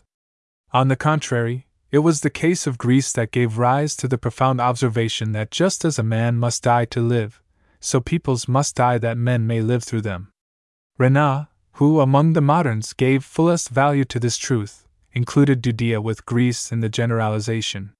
Certainly, as a nation, whether temporarily or irrevocably, Judea perished no less than Athens, that a new world might be born. And a new Jewish nation would no more be the old Judea of Isaiah than the Athens of today is the Athens of Pericles, or the Rome of today the Rome of Augustus. History does not retrace its steps. Athens fell, and with it the Athenians. Why then, when Judea fell, did the Jews remain? Greek culture does not need Greeks to carry it on. Why does Jewish culture need Jews? The first suggestion to be offered is this Israel is the Protestant people. Every religious or moral innovator has also been a Protestant. Socrates, Jesus, Luther, Isaiah, Maimonides, Spinoza, all of them, besides their contributions, very unequal contributions, to the positive store of truth, assumed also the negative attitude of protesters. They refused to go with the multitude, to acquiesce in current conventions. They were all unpopular and even anti popular. The Jews as a community have fulfilled, and are fulfilling, this Protestant function. They have been and are unpopular just because of their Protestant function. They refuse to go with the multitude, they refuse to acquiesce. Geiger used this argument very forcibly, from the spiritual point of view, in the early part of the 19th century, and Anatole Leroy in his book Israel Among the Nations, even more forcibly used it at the end of the same century, from the historical point of view.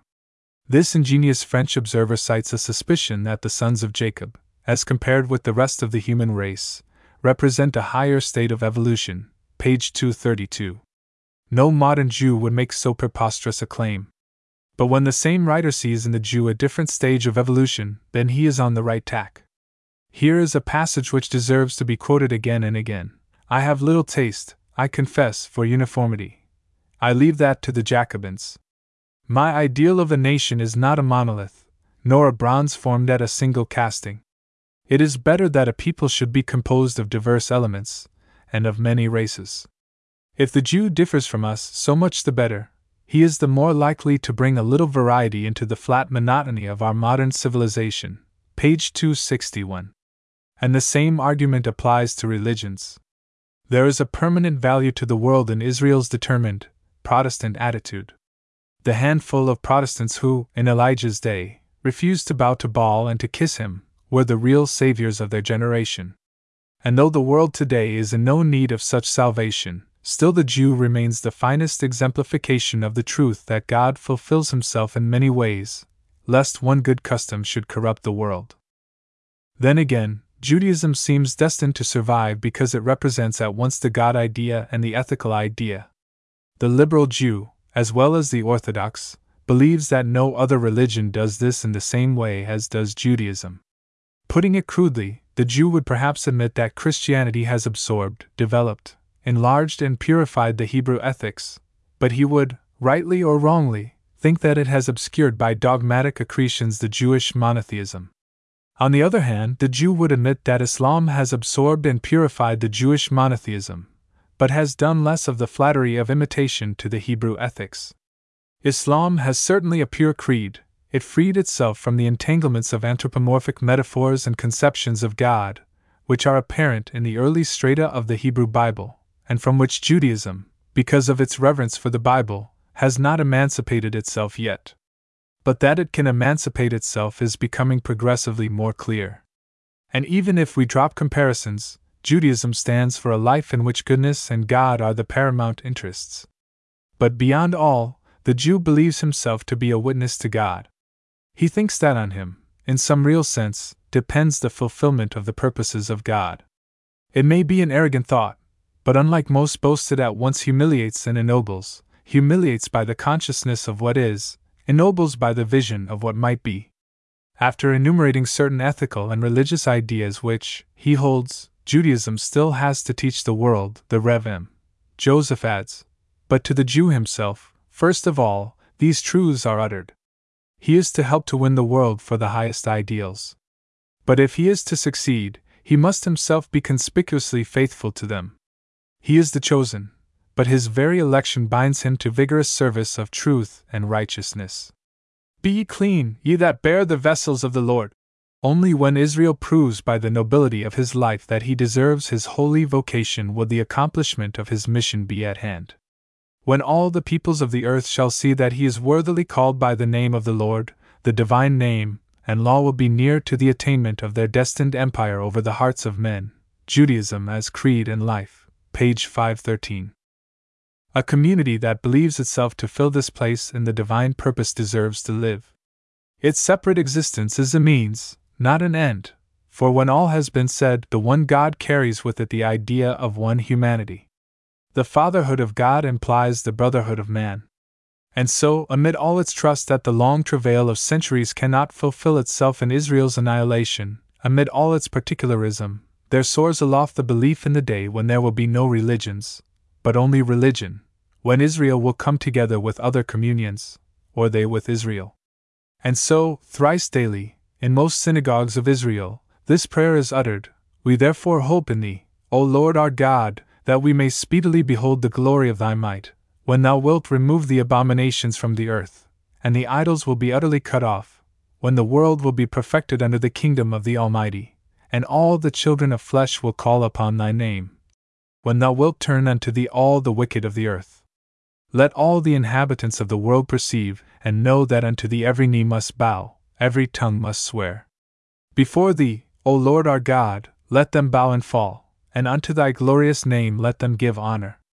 Let them all accept the yoke of thy kingdom, and do thou reign over them speedily, and for ever and ever. For the kingdom is thine, and to all eternity thou wilt reign in glory. As it is written in thy law, the Lord shall reign for ever and ever. And it is said, And the Lord shall be king over all the earth. In that day shall the Lord be one, and his name one. Modern Judaism, in short, claims no finality but what is expressed in that hope. It holds itself ready to develop, to modify, to absorb, to assimilate, except in so far as such processes seem inconsistent with this hope.